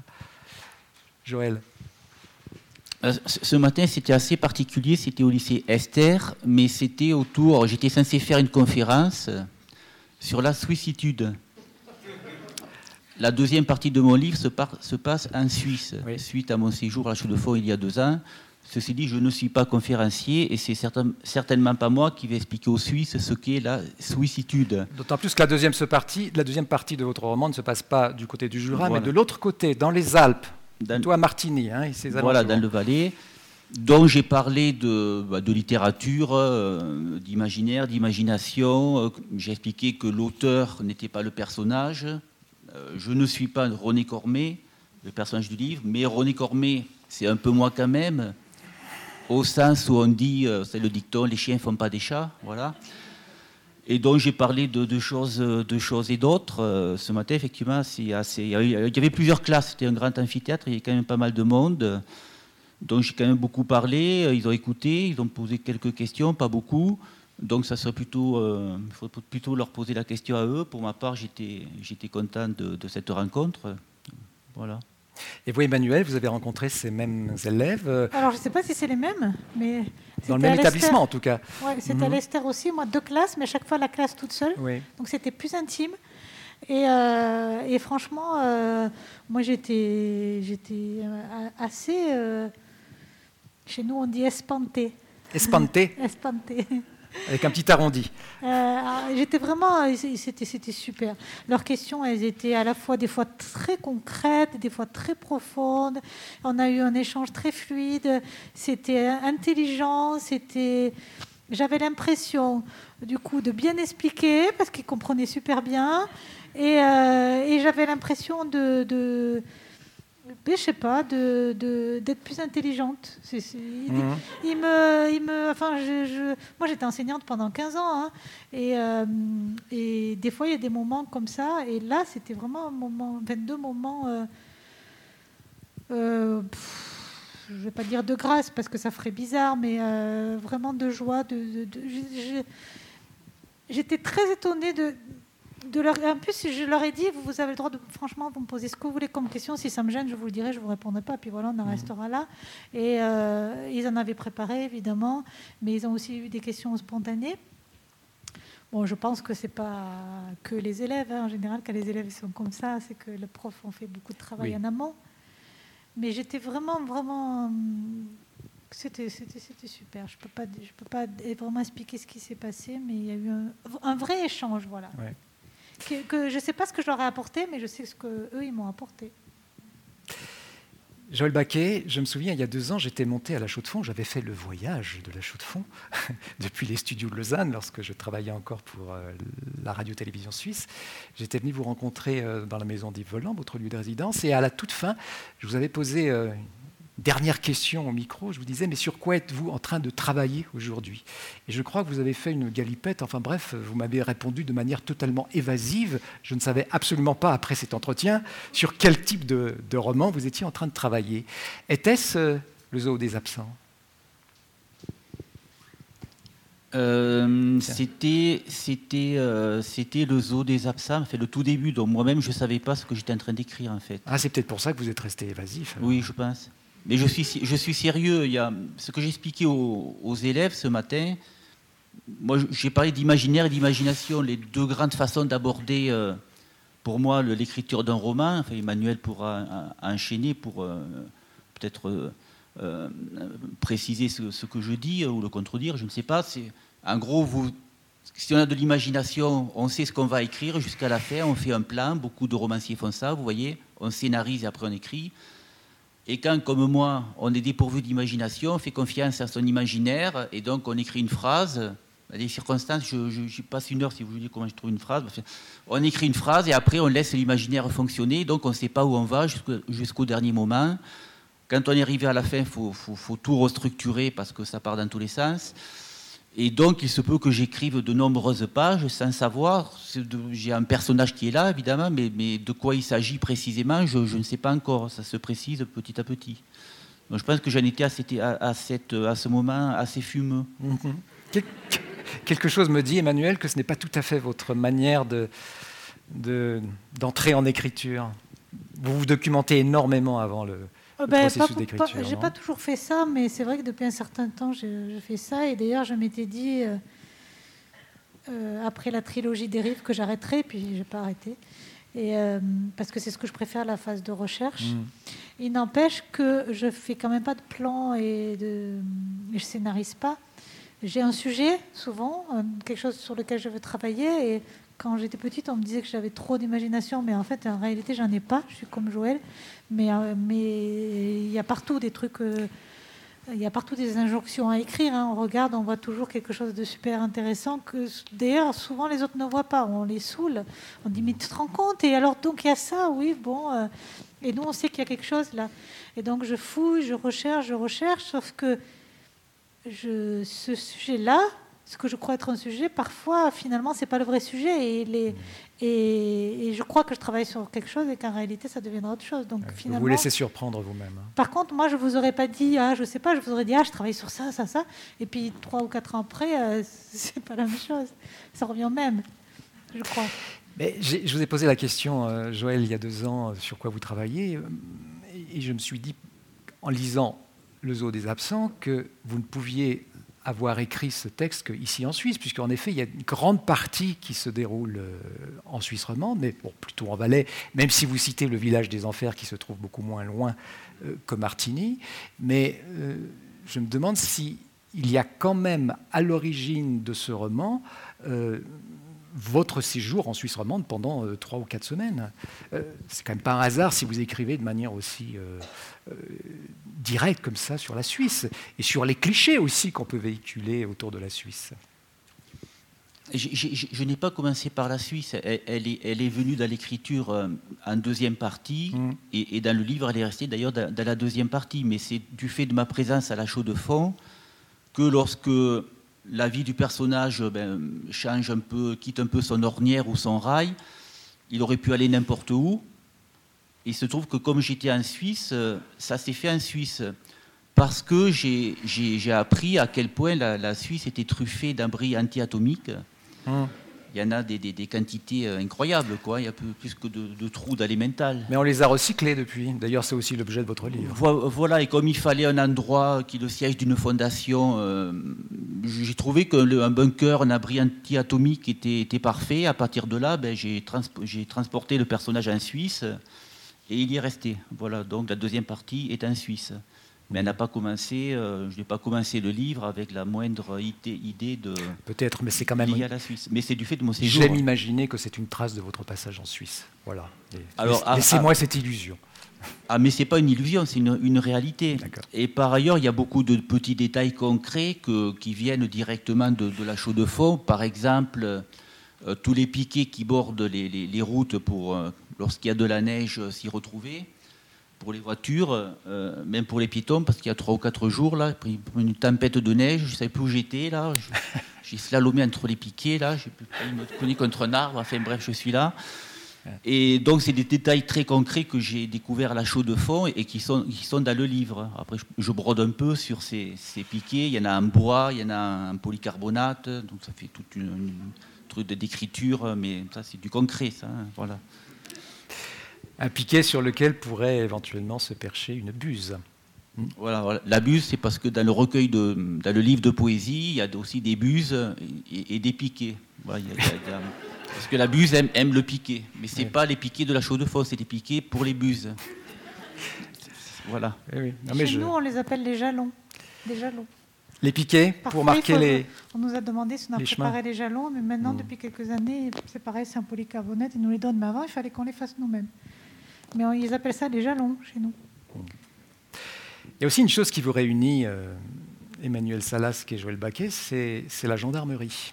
On y a fait allusion tout à l'heure. Vous avez été gendarme, vous avez mené une carrière dans la gendarmerie nationale et puis ensuite. oui, j'ai été gendarme 5 ans. Après oui, et ensuite dans la police. Hein. En France, ce n'est pas pareil. Non, ça ne dépend pas du même ministère. La gendarmerie, c'est plutôt militaire, pour ça que je ne suis pas au bout d'un moment. Et puis la police, c'est autre chose. C'est la fonction publique, ce sont des fonctionnaires. Voilà. et notamment la police aux frontières. Et vous, Emmanuel, vous êtes la fille d'un gendarme. Et j'imagine que du coup, ça vous donne des, conversations communes. Euh, lorsque vous vous rencontrez, parce que vous vous connaissez depuis un moment. Vous faites partie de la même écurie de POL. Mais euh, C'est une écurie, c'est intéressant ça, parce que moi je travaille justement sur les écuries. C'est un terme qui m'appartient, mais ne le prenez pas mal. Non, non, non, mais je me dis, du coup, tiens, je pense à quelque. Ouais, ça me donne des idées. Hmm. Euh, Donc, fille de gendarme, gendarme. Oui, mais on ne se connaît pas depuis tant d'années que ça, mais sauf qu'on a, on sait, on a su qu'en fait, on était quasiment voisins pendant des années. On habitait, on a passé notre enfance à combien? À vol d'oiseau, ça devait être 2 km. Dans le micro, euh, Joël. Hmm. Mais vous ne vous êtes pas forcément rencontrés, en tout cas, vous n'en avez pas souvenir euh, du temps de votre enfance. Mais euh, vous auriez eu, je mets aussi au conditionnel, comme René, une enseignante, une professeure de français euh, commune. Et ça, vous l'avez euh, reconstitué. C'est vrai, vrai On était au même collège. Nous aurions pu ne pas avoir une même professeure de français, mais il se trouve que nous avons eu une même euh, professeure de français, en effet. Je vois que vous maîtrisez bien le, le René. En effet. mais, c'est vrai qu'il y a, je sais pas, il y a 3-4 ans peut-être, on était dans un festival littéraire en France, dans l'Hérault à Béziers, et puis ben, autour de nos deux livres respectifs, comme ce soir. mais à Béziers. Et à la fin de la séance, une, une, dame assez âgée vient nous prendre dans les bras, ma petite Emmanuelle, mon petit Joël. Je je dis qui, qui c'est ça? Elle me dit, je suis Madame Untel, votre professeur. Madame Gant, Christiane Gant. Voilà. Alors Emmanuel, je crois, l'a reconnu, et puis moi, pas du tout. Mais le nom, au bout d'un moment, est remonté du fond de ma mémoire, et je me suis rappelé qu'effectivement, j'avais une professeure euh, quand j'étais tout petit, il y a très très longtemps. Euh, C'était au collège. moi, j'ai grandi d'un coup à 14 ans, j'étais très petit à l'époque. Elle vous a quand même dit mon petit Joël Oui, mon petit Joël. Parce que moi, contrairement à toi, je bois beaucoup de lait. Parce qu'Emmanuel ne boit pas de lait, moi j'en bois beaucoup. C'est parce que j'ai grandi très vite à 13 ans. Et donc, elle m'a dit mon petit Joël, bien que j'étais un grand Joël à ce moment-là. Et c'était, c'était très émouvant. Et on a eu la même professeure, donc, euh, à 3-4 ans d'intervalle, dans la même classe, dans le même village euh, aussi. Donc, voilà. Et si cette dame, cette enseignante, avait été euh, décisive finalement dans votre carrière d'écrivain c'est pas le souvenir que vous en avez? Alors moi, oui.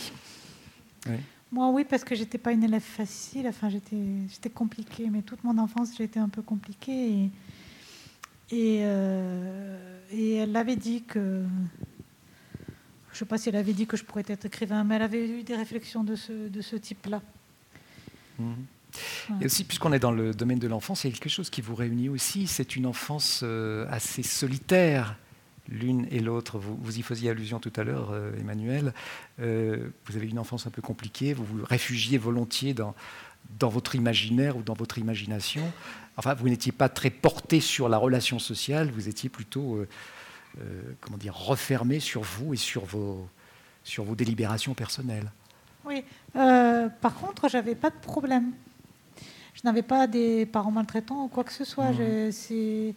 Je ne sais pas trop d'où ça vient. Je commence à peut-être comprendre un peu, mais, mais bon, euh, je, je n'aimais pas jouer, je n'aimais pas voir mes copines. J'en avais, hein. pas.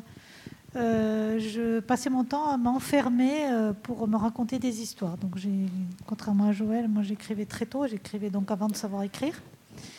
Je me racontais mes histoires, je me demandais comment les raconter, etc. Je me réfugiais dans ça. Vous aviez déjà une réflexion sur comment raconter quelque chose qui Oui, c'est pour ça que je me dis je devais écrire parce que je ne me racontais pas juste des histoires. Par exemple, j'avais des amis imaginaires alors que j'avais de vrais amis, c'était idiot. Mais euh, euh, voilà, mais en plus je me disais ah il va se passer ça avec mes amis imaginaires par exemple. Et puis je me disais ah oui mais ça serait mieux qu'on dise que ça se passe comme ça, euh, voilà. donc hmm. Et puis, il y avait aussi autre chose, euh, c'est encore une fois quelque chose de très bête, c'est que je n'y voyais pas, pas beaucoup. Et euh, d'ailleurs, j'ai un souvenir des allées Paul Riquet, parce que Joël en parle des allées Paul Riquet dans le zoo des absents. Euh, c'est que c'est enfin, à l'âge de 8 ans, on a, on a vu que j'étais tout simplement myope.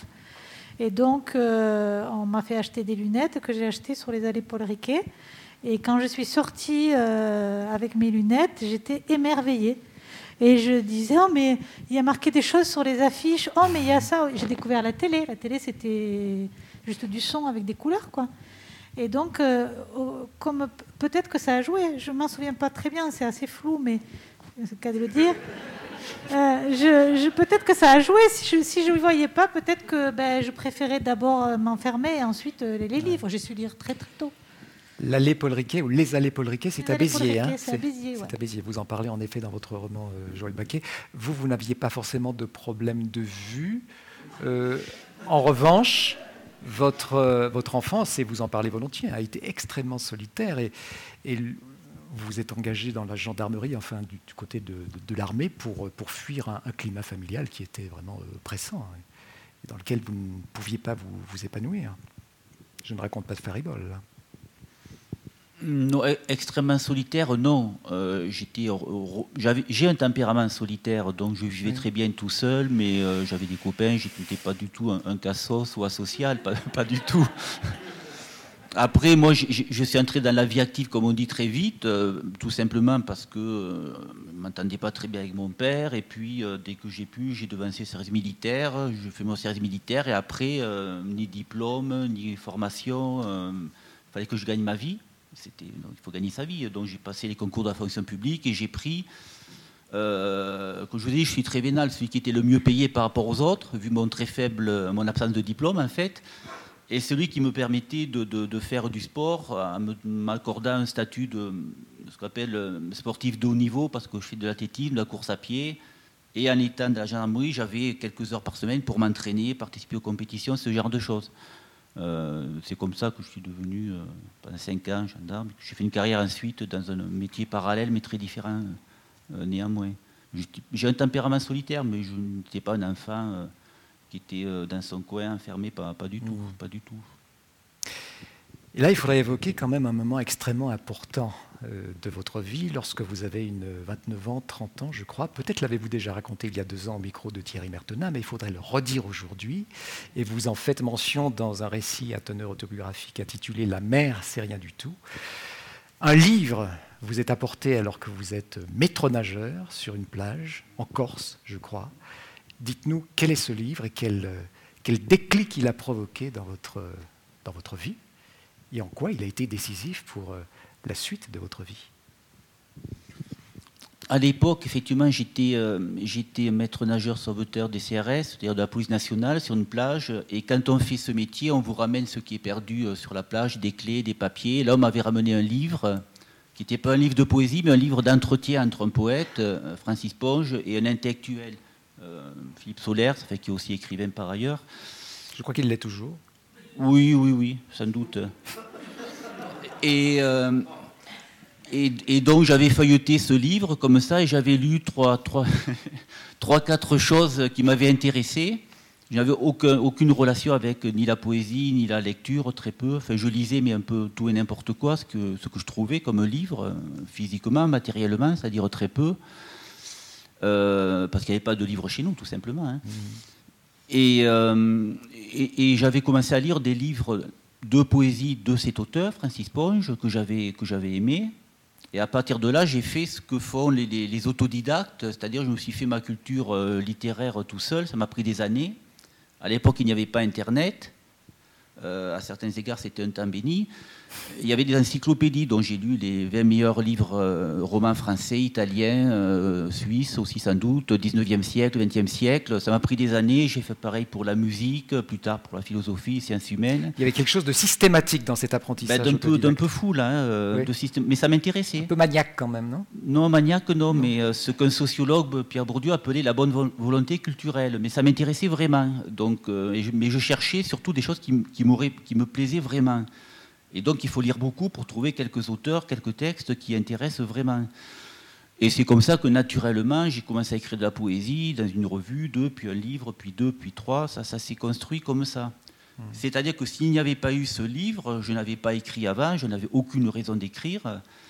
Et, euh, ça a été circonstanciel pour la poésie. Et pour le roman, de la même manière, j'ai déjà euh, dit en quelques mots, c'était aussi quelque chose de circonstanciel. Ça aurait pu ne pas arriver, c'est arrivé. Voilà. Mais c'est parce que l'un des interlocuteurs de ce, de ce livre d'entretien était Francis Ponge que la poésie, le territoire de la poésie s'est ouvert à vous à ce moment-là? Oui, je ne me rappelle plus euh, ce, ce qui m'avait intéressé dans ce qu'il disait, mais il y a des choses qui m'ont donné envie de, de, lire ce qu'il écrivait tout simplement. Euh, et j'ai commencé à lire, et puis j'ai... Francis Ponge, finalement, c'est pas, évidemment, c'est un travail littéraire euh, remarquable, euh, majeur sans doute, mais je préfère son approche de la poésie que le résultat. C'est-à-dire, mmh. c'est la démarche littéraire, c'est ça? Oui, mais je comprends aujourd'hui pourquoi, parce que c'est très proche de la mienne. Plutôt, c'est moi qui suis très proche de lui. C'est basé sur le, descriptif, le, la, précision de la phrase euh, et le sensitif plutôt que l'émotionnel. Et Francis Ponge détestait qu'on le traite de poète, parce que c'est un, mot très connoté. Moi aussi, je, déteste dire que je suis poète, ce genre de choses. J'écris des livres qui sont classés dans la collection poésie. Donc c'est un peu des, ponts qui entre, entre sa façon d'aborder l'écriture, d'en parler, puis la sensibilité littéraire qui est la mienne, que je me suis découverte bien plus tard et qui est bien plus proche de celle de Francis Ponge que de beaucoup, beaucoup d'autres euh, auteurs de poésie. Vous dites plus volontiers que vous êtes romancier que poète, c'est moins connoté pour vous? Non, je dis, je dis écrivain. Je dis écrivain, voilà. Après, je peux dire poète aussi. Mais dans l'esprit des gens, je, ne sais jamais. Un romancier, la plupart des gens voient très bien ce que c'est. Un roman policier, un roman littérature générale, c'est très différent, mais c'est une histoire qui est racontée. La poésie, euh, c'est extrêmement, c'est extrêmement vaste.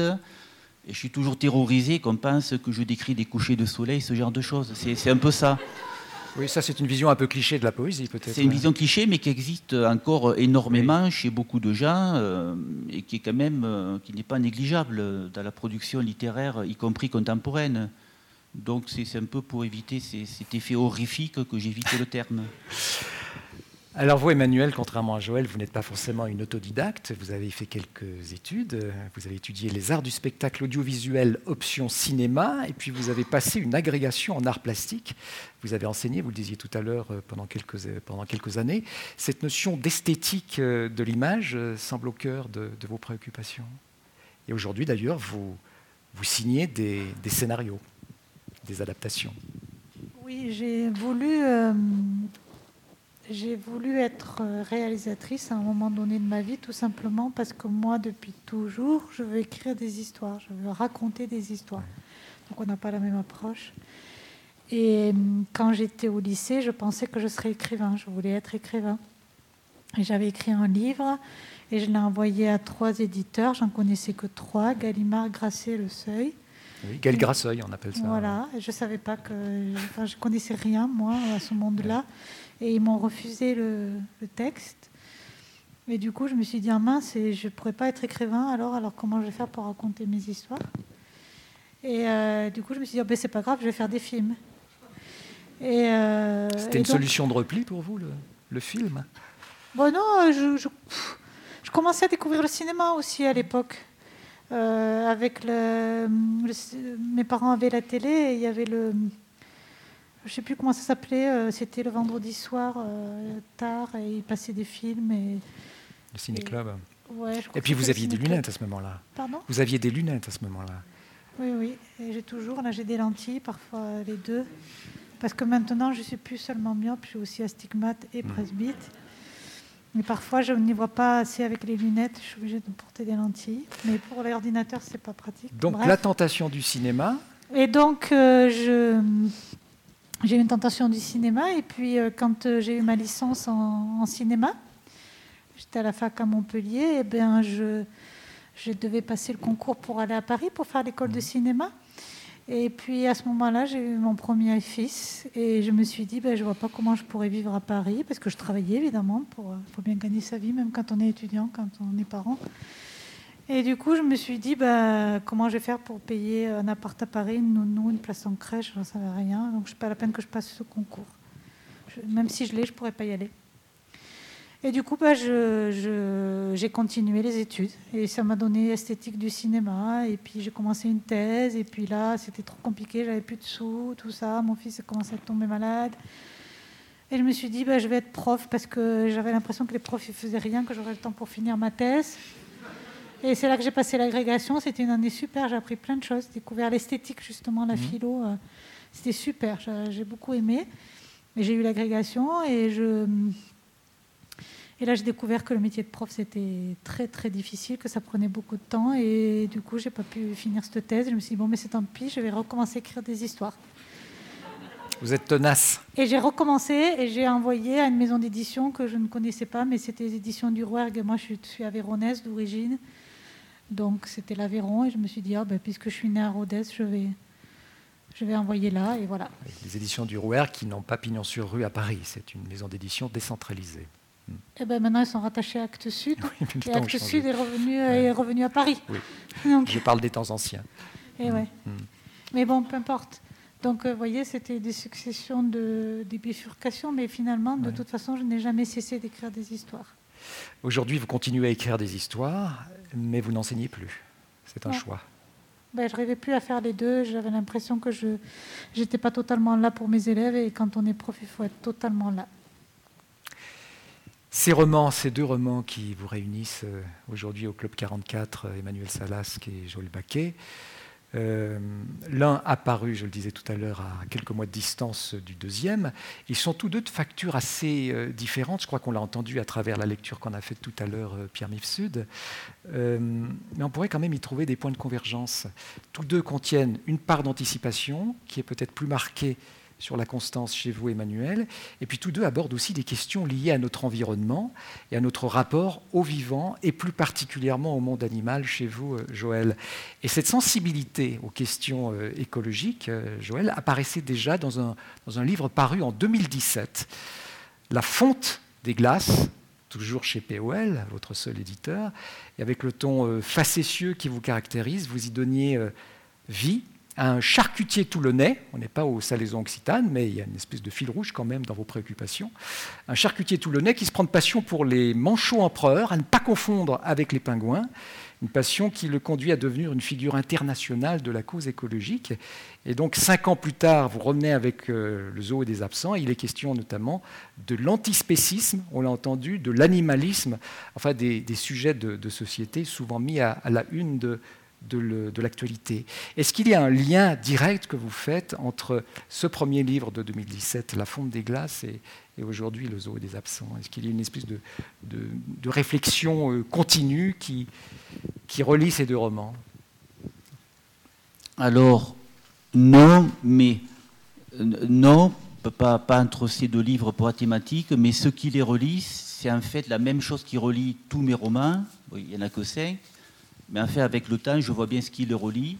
Il y a la structure euh, ou le, courant de force primordial, sous-jacent, c'est toujours la même chose.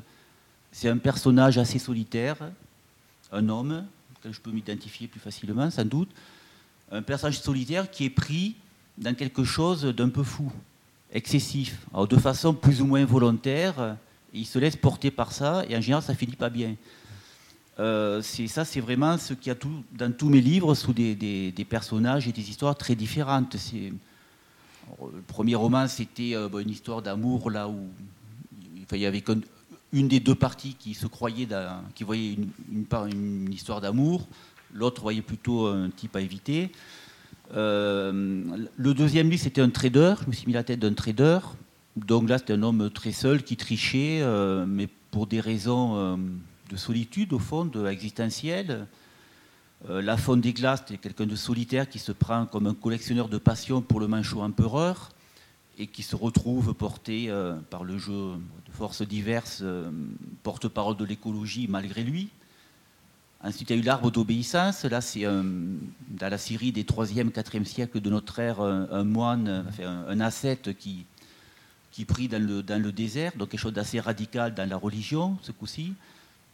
Et, là, c'est un personnage qui se retrouve pris dans un courant, le courant sans doute le plus radical de l'antispécisme contemporain qui existe, hein, qui existe, mais qui est très très minoritaire. Ce sont des gens qui veulent euh, mettre fin à la souffrance dans le monde animal, c'est-à-dire éradiquer toutes les espèces prédatrices, mammifères, oiseaux, reptiles, euh, insectes. Pour donner un peu une idée du degré de la chose, ceux qui sont vraiment impliqués là-dedans, beaucoup d'Américains évidemment, quelques Français aussi, euh, lorsqu'ils font construire une maison, autour ils coulent du béton ou ils mettent des graviers. Euh, parce que s'il y a de la terre et de l'air ou des arbres, il y aura des insectes, et s'il y a des insectes, il y aura des proies et des prédateurs. Vous voyez, c'est leur vision du monde. Donc c'est quand même assez radical. Donc ce qui relie tous ces livres, c'est ça c'est des personnages qui sont assez solitaires, qui se retrouvent pris dans quelque chose d'assez délirant. Malgré eux, disiez-vous euh, tout à l'heure. Plus ou moins malgré eux, parce que le trader, il savait très bien ce qu'il faisait, mais, mais euh, il s'enfonçait dans ce qui l'a mené euh, fatalement à sa perte. Alors il faut quand même dire quelques mots supplémentaires sur ce René Cormet, qui est le personnage principal du zoo des absents. C'est un retraité depuis peu, il est célibataire, il a été comptable pendant plus de 40 ans aux salaisons occitanes, où on y produit euh, industriellement sans doute de la viande. René est un homme de rigueur et de principe, il tient à ses petites habitudes qui structurent ses journées, et sans doute que ça le rassure. Sa vie un peu morne est complètement euh, bouleversée euh, lorsqu'il rencontre une jeune caissière de la supérette de son quartier qui va l'entraîner dans un groupe d'antispécistes militants. C'est exactement ce que nous avons entendu tout à l'heure euh, par la voix de, Pierre Mifsud. Et de découverte en rebondissement, notre homme euh, qui n'a jamais quitté Béziers va se retrouver en, Valais, du côté de Martigny, à s'impliquer très activement. Il va redevenir comptable pour la cause antispéciste. Et cela euh, au sein d'une fondation privée. Je n'en dis pas plus, c'est déjà bien suffisant, euh, mais je crois que c'est l'essentiel. Mais vous dites volontiers, euh, Joël Baquet, qu'à l'origine d'un livre, c'est toujours ces, hasards, ces concomitances qui, semblent euh, ponctuer votre vie. À l'origine d'un livre, il y a une petite phrase où il y a quelque chose d'assez fugace, une idée fugace, qui s'impose, que vous développez, que vous, que vous attrapez au vol, sans forcément qu'il y ait une architecture préméditée. Et je serais assez curieux de savoir quelle a été la petite phrase ou l'idée fugace qui a traversé votre esprit pour arriver à, la, à ce zoo des absents et à la création de René Cormet. En fait, ce sont des, phrases euh, que je lis euh, qui ne sont pas forcément littéraires. Ça peut être une phrase dans un ouvrage de, je sais pas, de sciences humaines, euh, mais qui, me plaît. En général, ce sont des phrases qui sont assez belles en tant que phrases, et, mais qui sont un peu floues. On ne sait pas trop ce que ça veut dire. C'est polysémique ou c'est... Hum mais c'est arbitraire, c'est vraiment très arbitraire, qui, ça me saute euh, pas au visage, mais à l'esprit. Et ça se met dans mon, esprit, je marche tous les jours, euh, euh, comme Emmanuel disait, comme elle fait aussi. Et quand c'est vraiment imprégné dans mon esprit, cette phrase, qui peut être tout à fait ordinaire, mais quand même avec quelques caractéristiques qui doivent exister, donc une certaine absence de netteté dans ce que ça veut vraiment dire, il y a une deuxième qui arrive, une troisième, alors ça devient un peu obsessionnel, c'est un peu particulier, hein, comme, euh, en fait c'est comme ça, c'est un peu obsessionnel, et quand ça commence à, tourner en boucle, là je l'écris, et en général, euh, pour ne pas dire toujours, parce que ça arrive quand même très rarement, bah, j'écris une quatrième phrase, une cinquième, euh, mais sans savoir ce que j'écris. en général, je commence par décrire un lieu, qui peut varier énormément après, ça se construit comme ça, de, de façon, c'est l'imaginaire qui qui me, qui me conduit, donc je ne sais jamais, jamais où je vais, jamais. c'est une approche très, très intuitive et très impulsive. Mais uniquement, en fait, euh, uniquement. Euh, voilà, ça marche comme ça. Et donc, euh, les phrases restent ou disparaissent ou se transforment. Et là, la première phrase du livre, en fait, elle a disparu, là, je l'ai remise au milieu parce qu'elle me plaisait vraiment, cette phrase. Et en fait, elle conclut le livre en étant un peu transformée. Vous l'avez en mémoire? Ouais, mais c'est la fin du livre et ça, dit, ça dit, beaucoup de choses. Alors, Donc, euh, ne révélez rien. Va falloir payer pour savoir. Vous comprenez cette manière d'écrire, d'approcher un texte, Emmanuel, ou c'est quelque chose qui vous est complètement étranger? Oh Non, je comprends complètement parce que c'est très, très intuitif et que moi, d'une certaine façon, je fonctionne beaucoup aussi à l'intuition, même si ça ne prend pas les mêmes chemins. Hmm.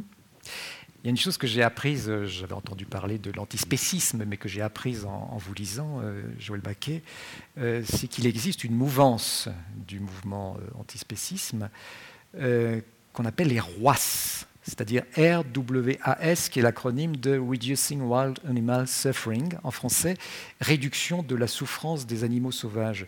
Et vous y faisiez allusion à l'instant. L'objectif de cette mouvance, c'est d'intervenir dans ce dans ce qu'on appelle la loi de la jungle pour faire en sorte que le lion ne tue plus la gazelle pour se nourrir en lui, en lui occasionnant d'insupportables souffrances. Mais on se dit qu'il y a un boulot de dingue pour faire en sorte qu'il n'y ait plus de prédateurs ni de proies. C'est totalement peine perdue, non?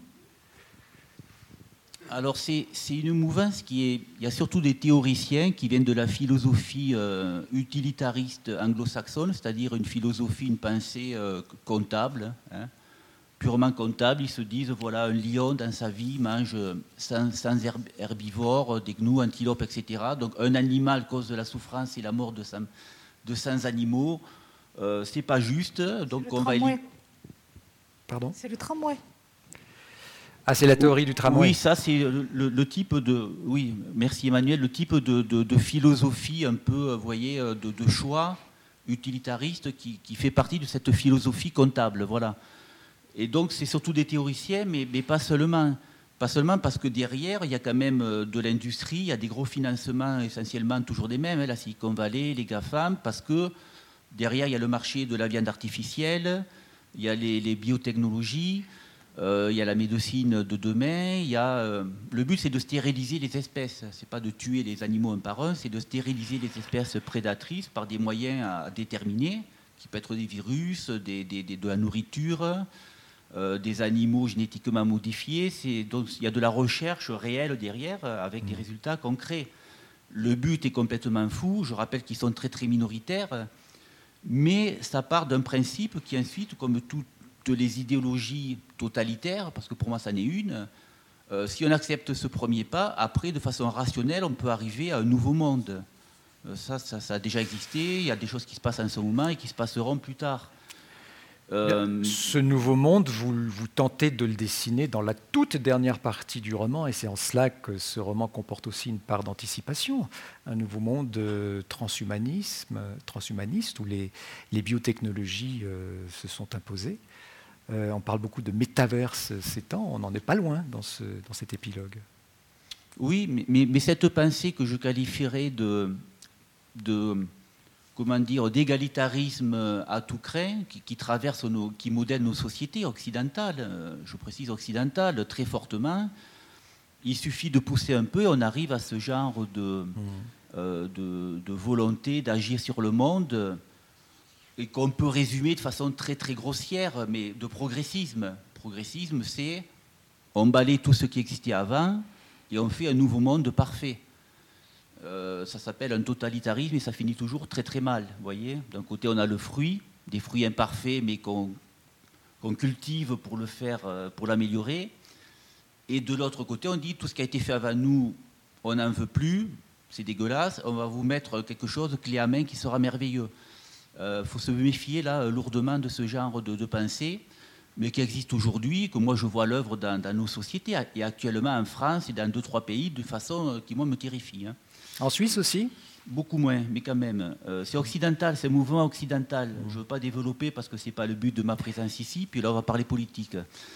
mais, mais ce sont des choses qui sont à l'œuvre dans nos sociétés, et ça n'est pas étonnant que ce mouvement de fond donne lieu à des à des idéologies aussi, qui paraissent aussi folles que ça, mais qui ne viennent pas de nulle part. Voilà. à part ça, il n'est pas interdit de parler politique au Club 44, hein, ça s'est déjà fait, ça se fera euh, sans doute encore, euh, encore beaucoup. Mais on sent que c'est un sujet, euh, au-delà de, du ton assez humoristique hein, qu'il y a dans, dans, ce livre, c'est un sujet qui vous préoccupe. Et on est certain, en vous lisant, que vous êtes beaucoup documenté sur la question, et notamment sur les roisses. Alors, conformément à mes habitudes et contrairement à Emmanuel, moi je, n'aime pas me documenter, donc je me documente à minima, mais j'essaye de taper aux bonnes sources. Et dès lors que j'ai compris le fonctionnement de, en l'occurrence de cette idéologie, j'ai lu en fait un livre fondateur des années 70 d'un auteur qui s'appelle euh, Peter Singer. Et puis j'ai lu deux, deux, fois 50 ou 100 pages, 150 pages, pas plus, de deux antispécistes radicaux qui parlent de, de leur projet de société l'un étant complètement là-dedans et l'autre étant une, antispéciste. Ce sont des, philosophes, les deux, hein, des penseurs, des mmh. théoriciens repentis, qui voient qu'ils vont trop loin. Euh, ça suffit pour comprendre leur idéologie, leur pratique, d'où ils viennent. Euh, ensuite, c'est de, je romance, hein, je raconte une histoire. Donc non, il suffit de taper aux bonnes, bonnes sources et il n'est pas nécessaire de lire euh, énormément de documentation. Vous pouvez retenir la leçon, Emmanuel, taper aux bonnes sources et vous éviter euh, de nombreuses lectures. Non, je plaisante. Mais apparemment, ce n'est pas la même approche, encore une fois. Hein. Alors, si on parlait de... La documentation, elle n'est pas de lire des choses, hein. pas beaucoup. Elle n'est pas beaucoup de lire. Elle n'est pas beaucoup de lire, votre documentation. Mm. Mm. Alors on va parler quand même euh, maintenant de, Orgel, ce, texte dont on a entendu quelques extraits tout à l'heure. Euh, on l'a dit, est, le présent de la narration est, situé en été 2056. Celle qui raconte cette histoire se nomme Lucie. Elle a une cinquantaine d'années, elle est donc née au début du XXe siècle, c'est une milléniale à elle toute seule, elle est née dans une vallée euh, d'altitude dominée par un glacier extrêmement menaçant à cause du réchauffement climatique. Lucie a une sœur jumelle, je crois qu'on l'a compris, nommée Clémence, qui possède une psychologie assez complexe et, débordante, dirons-nous, et par des retours en arrière qui alternent avec le temps présent. Lucie raconte son enfance au sein d'une famille dominée par la tyrannie de sa sœur entre un père éleveur euh, dépassé par les exigences environnementales de son temps et une mère quelque peu démissionnaire, incapable de faire face euh, aux assauts de, sa deuxième fille. Lucie raconte comment euh, sa sœur, après 30 ans d'absence, réapparaît dans la grange aménagée qu'elle habite et comment Clémence, sa sœur jumelle, l'isole, va tenter de l'isoler peu à peu du reste du monde en exerçant sur elle une emprise totale. Et je crois savoir, euh, Emmanuel Salas, que cette idée de transposer votre présent de la narration en été 2056 ne s'est pas imposée tout de suite dans votre travail d'écriture. C'est une réflexion qui est venue après plusieurs phases d'écriture de ce manuscrit. Oui, tout comme les deux hum, grandes menaces euh, au départ n'étaient pas liées. Ça fait hum, pas mal de temps que je travaille sur ce problème de poche d'eau de glaciers qui sont des glaciers particuliers, qui sont des glaciers polythermaux. Et il y en a un dans les Alpes qui est le glacier de Tête Rousse. Et euh, je, travaille dessus depuis une petite dizaine d'années. Je ne savais pas ce que j'allais en faire. Alors quand je dis je travaille dessus, ça veut dire que oui, je me documente. Ce n'est pas forcément des lectures. Je mhm. regarde des conférences, je, je, lis des documents techniques. Alors oui, ce sont des lectures, mais euh, techniques. J'essaie de comprendre, puisque je ne suis pas tellement scientifique, donc je ne comprends pas grand-chose. J'explore aussi euh, physiquement.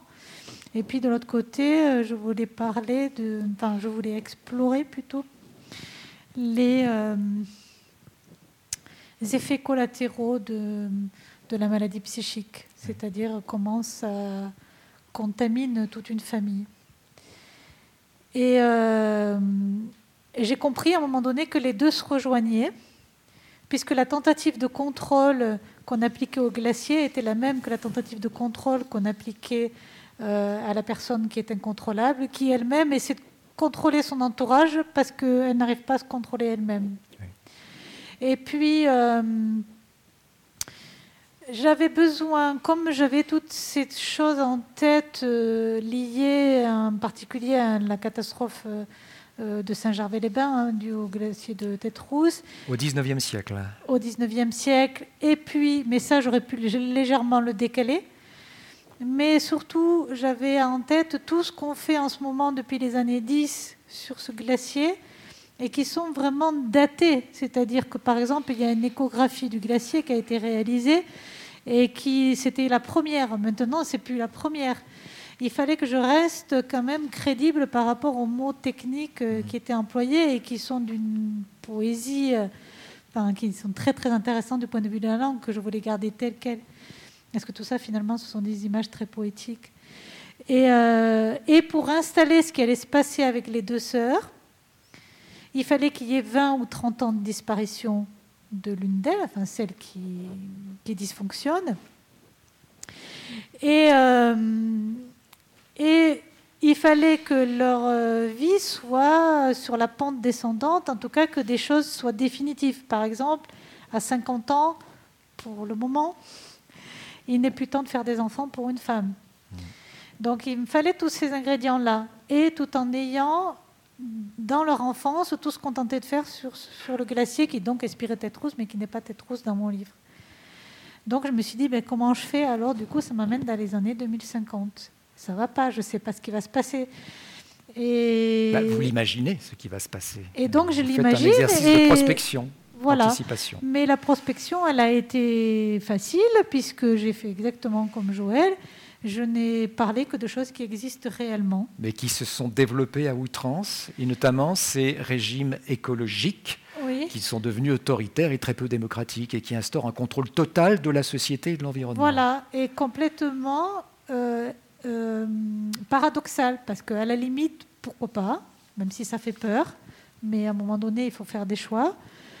Alors je ne sais pas, je me dis pourquoi pas, sauf que moi, ce que je vois apparaître déjà, c'est un truc complètement contradictoire où on essaie de contrôler toutes nos attitudes euh, pour essayer de limiter les dégâts non seulement au point de vue sanitaire, mais surtout au point de vue écologique, et, que par, et on continue quand même à faire que tout se dégrade, notamment en consommant en outrance.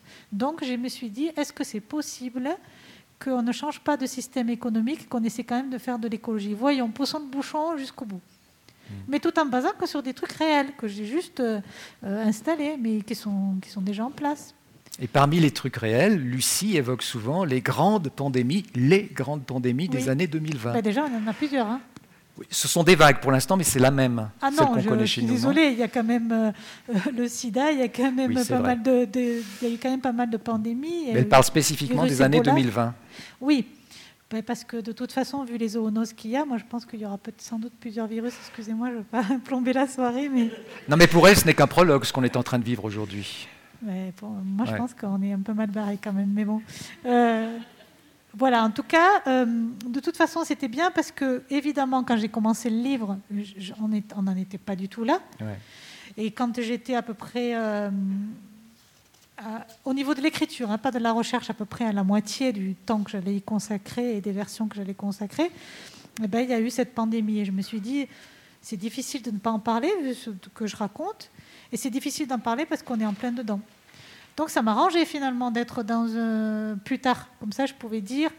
Et puis évidemment, Clémence a fait absolument l'inverse de ce qu'on nous demande de faire de rester chez soi, de faire attention et tout ça. Elle, évidemment, elle n'a pas d'hygiène, elle, elle fait n'importe quoi, elle va contre-courant. Donc c'était intéressant de pouvoir euh, parler de ça comme quelque chose qui était passé. Voilà.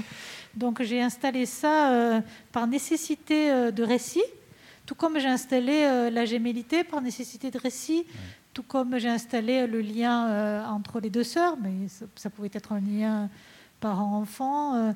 Il y a plein de choses que j'ai que j'ai installé au fur et à mesure et que, j'ai dû défaire, refaire. Combien de versions en tout? Eh ben Justement, pour ce livre-là, une quarantaine, alors que d'habitude, c'est plutôt une vingtaine.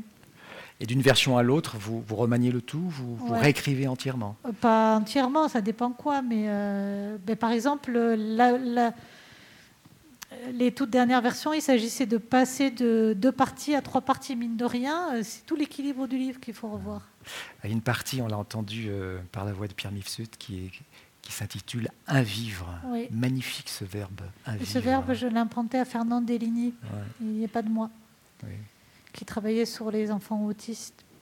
J'aimerais juste lire les, toutes premières phrases du roman sur la, sur la première page. Clémence se penche vers moi et me dit qu'elle a peur. Un peu plus loin, je ressens sa peur avant même qu'elle ne dise j'ai peur je ressens sa peur qui est comme la mienne, qui est dans la mienne. Et je crois qu'à partir de ces premières lignes, Emmanuel Salas, on comprend que la peur est sans doute l'élément essentiel que vous avez utilisé pour construire cette narration. La peur, la menace, le contrôle. Trois thèmes essentiels. Oui, et puis la peur, ça fait un moment que je tourne autour, que c'est un sentiment qui me, euh, qui m'interroge. Et hum, tout à l'heure, on parlait, j'avais dit que je m'étais régalée pendant la préparation de l'agrégation, tout comme je me suis régalée pendant mes études, puisque l'essentiel était de chercher, donc moi, ça m'a toujours intéressée. Et, euh, j'avais un prof d'esthétique euh, qui travaillait sur ça, sur la peur, et qui nous disait c'est le seul sentiment humain, et je suis pas loin de, penser comme lui. Et, et j'ai voulu creuser un peu ça. Voilà. Et là, c'est une peur qui contamine tout, mais c'est une peur euh, quotidienne. Et ça, il faut. C'est quelque chose qui n'est pas très connu. On, connaît souvent la peur immédiate avec la poussée d'adrénaline. On connaît moins la peur euh, du quotidien, qui fait qu'au final, on est obligé de vivre avec et elle existe. Cette peur et cette menace, euh, vous en parlez aussi fort bien lorsque vous décrivez les, paysages, enfin lorsque votre narratrice décrit les paysages. Et, cette, euh, cette, relation entre le paysage et le personnage, c'est quelque chose qui est constant dans vos livres et qu'on retrouve ici de manière très évidente. Oui, ça fait quelques années, quelques livres que je travaille sur la relation de l'homme et son milieu environnemental. Alors, je, moi, je suis comme Joël, je ne vais pas chercher bien loin, euh, dans le sens où euh, eh ben, lui, il préfère un homme euh, solitaire de son âge parce que du coup, il se projette mieux. Et ben moi, je, je, suis souvent dans des éléments dits naturels, qui ne sont pas tant que ça au final, mais on va dire à la campagne et dans des endroits un peu désertiques parce que c'est ce que je connais le mieux, donc je, je parle de ça. Mais, mais quand même, il m'a fallu explorer pas mal de choses. Et, euh, je voulais vous, dire ça tout à l'heure, j'y ai pensé par rapport à la chaux de fond.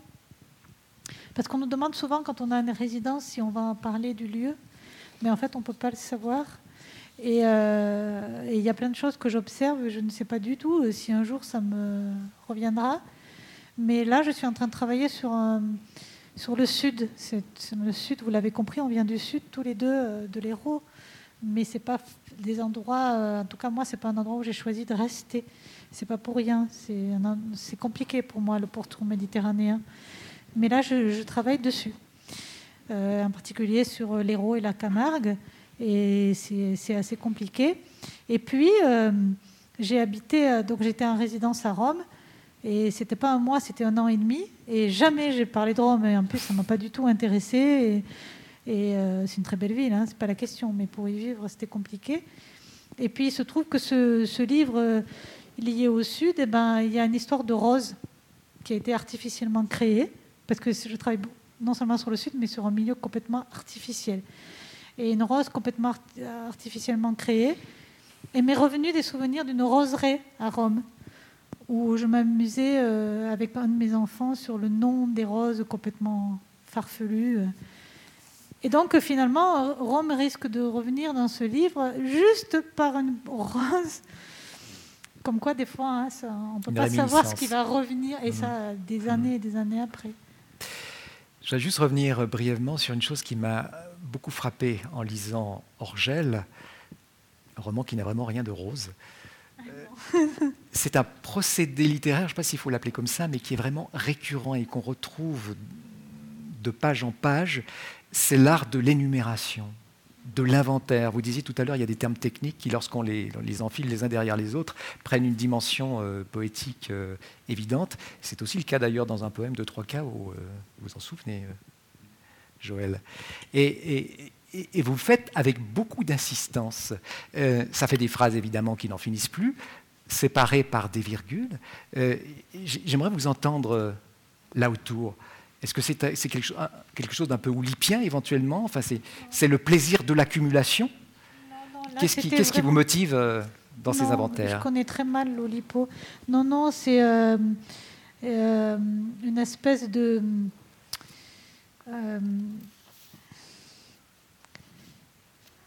un truc de, sanction que Lucie a trouvé pour. ce, c'est une espèce de elle, elle, énumère, elle essaie de comprendre, elle est dans ce truc, ça fait, vous voyez, je fais ça en même temps. Euh, c'est vraiment mm. tout comme euh, on, retrouve ça aussi dans pas mal de. Alors, pour le coup, pas des maladies psychiques, mais mentales, encore qu'elles soient très proches, comme l'autisme notamment, où il y a une histoire de. de, Balancement du se balancer, de se, de se, de se anesthésier, je cherchais le mot, voilà, de s'anesthésier, tout comme, comme on se saoulerait, par exemple pour arrêter une espèce de souffrance, etc. C'était vraiment dans cette optique-là.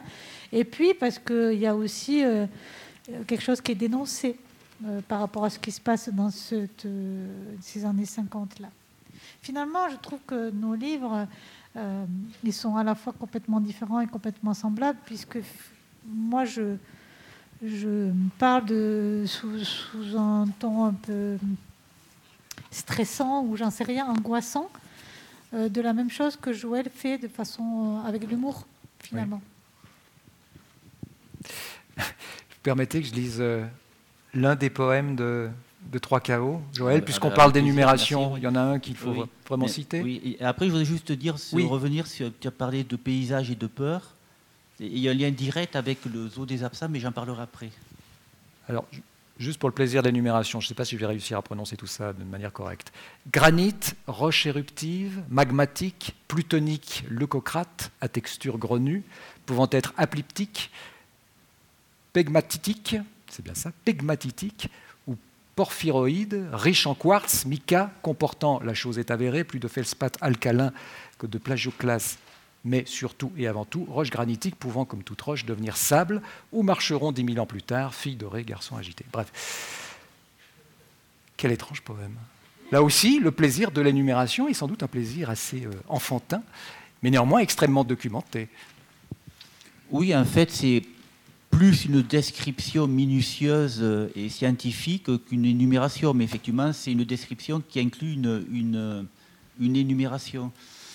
Alors, on nous fait signe ça veut dire qu'on est un peu long. Joël, ajoutez un commentaire à ce que vient de dire. Euh, non, en deux mots, ces antispécistes donc, euh, parlent de paysage de la peur. Ils considèrent, euh, d'ailleurs c'est vrai, que les, les, proies sont toujours sur le qui-vive, aux aguets, pour ne pas être surprises par un prédateur. Ils appellent ça le paysage de la peur.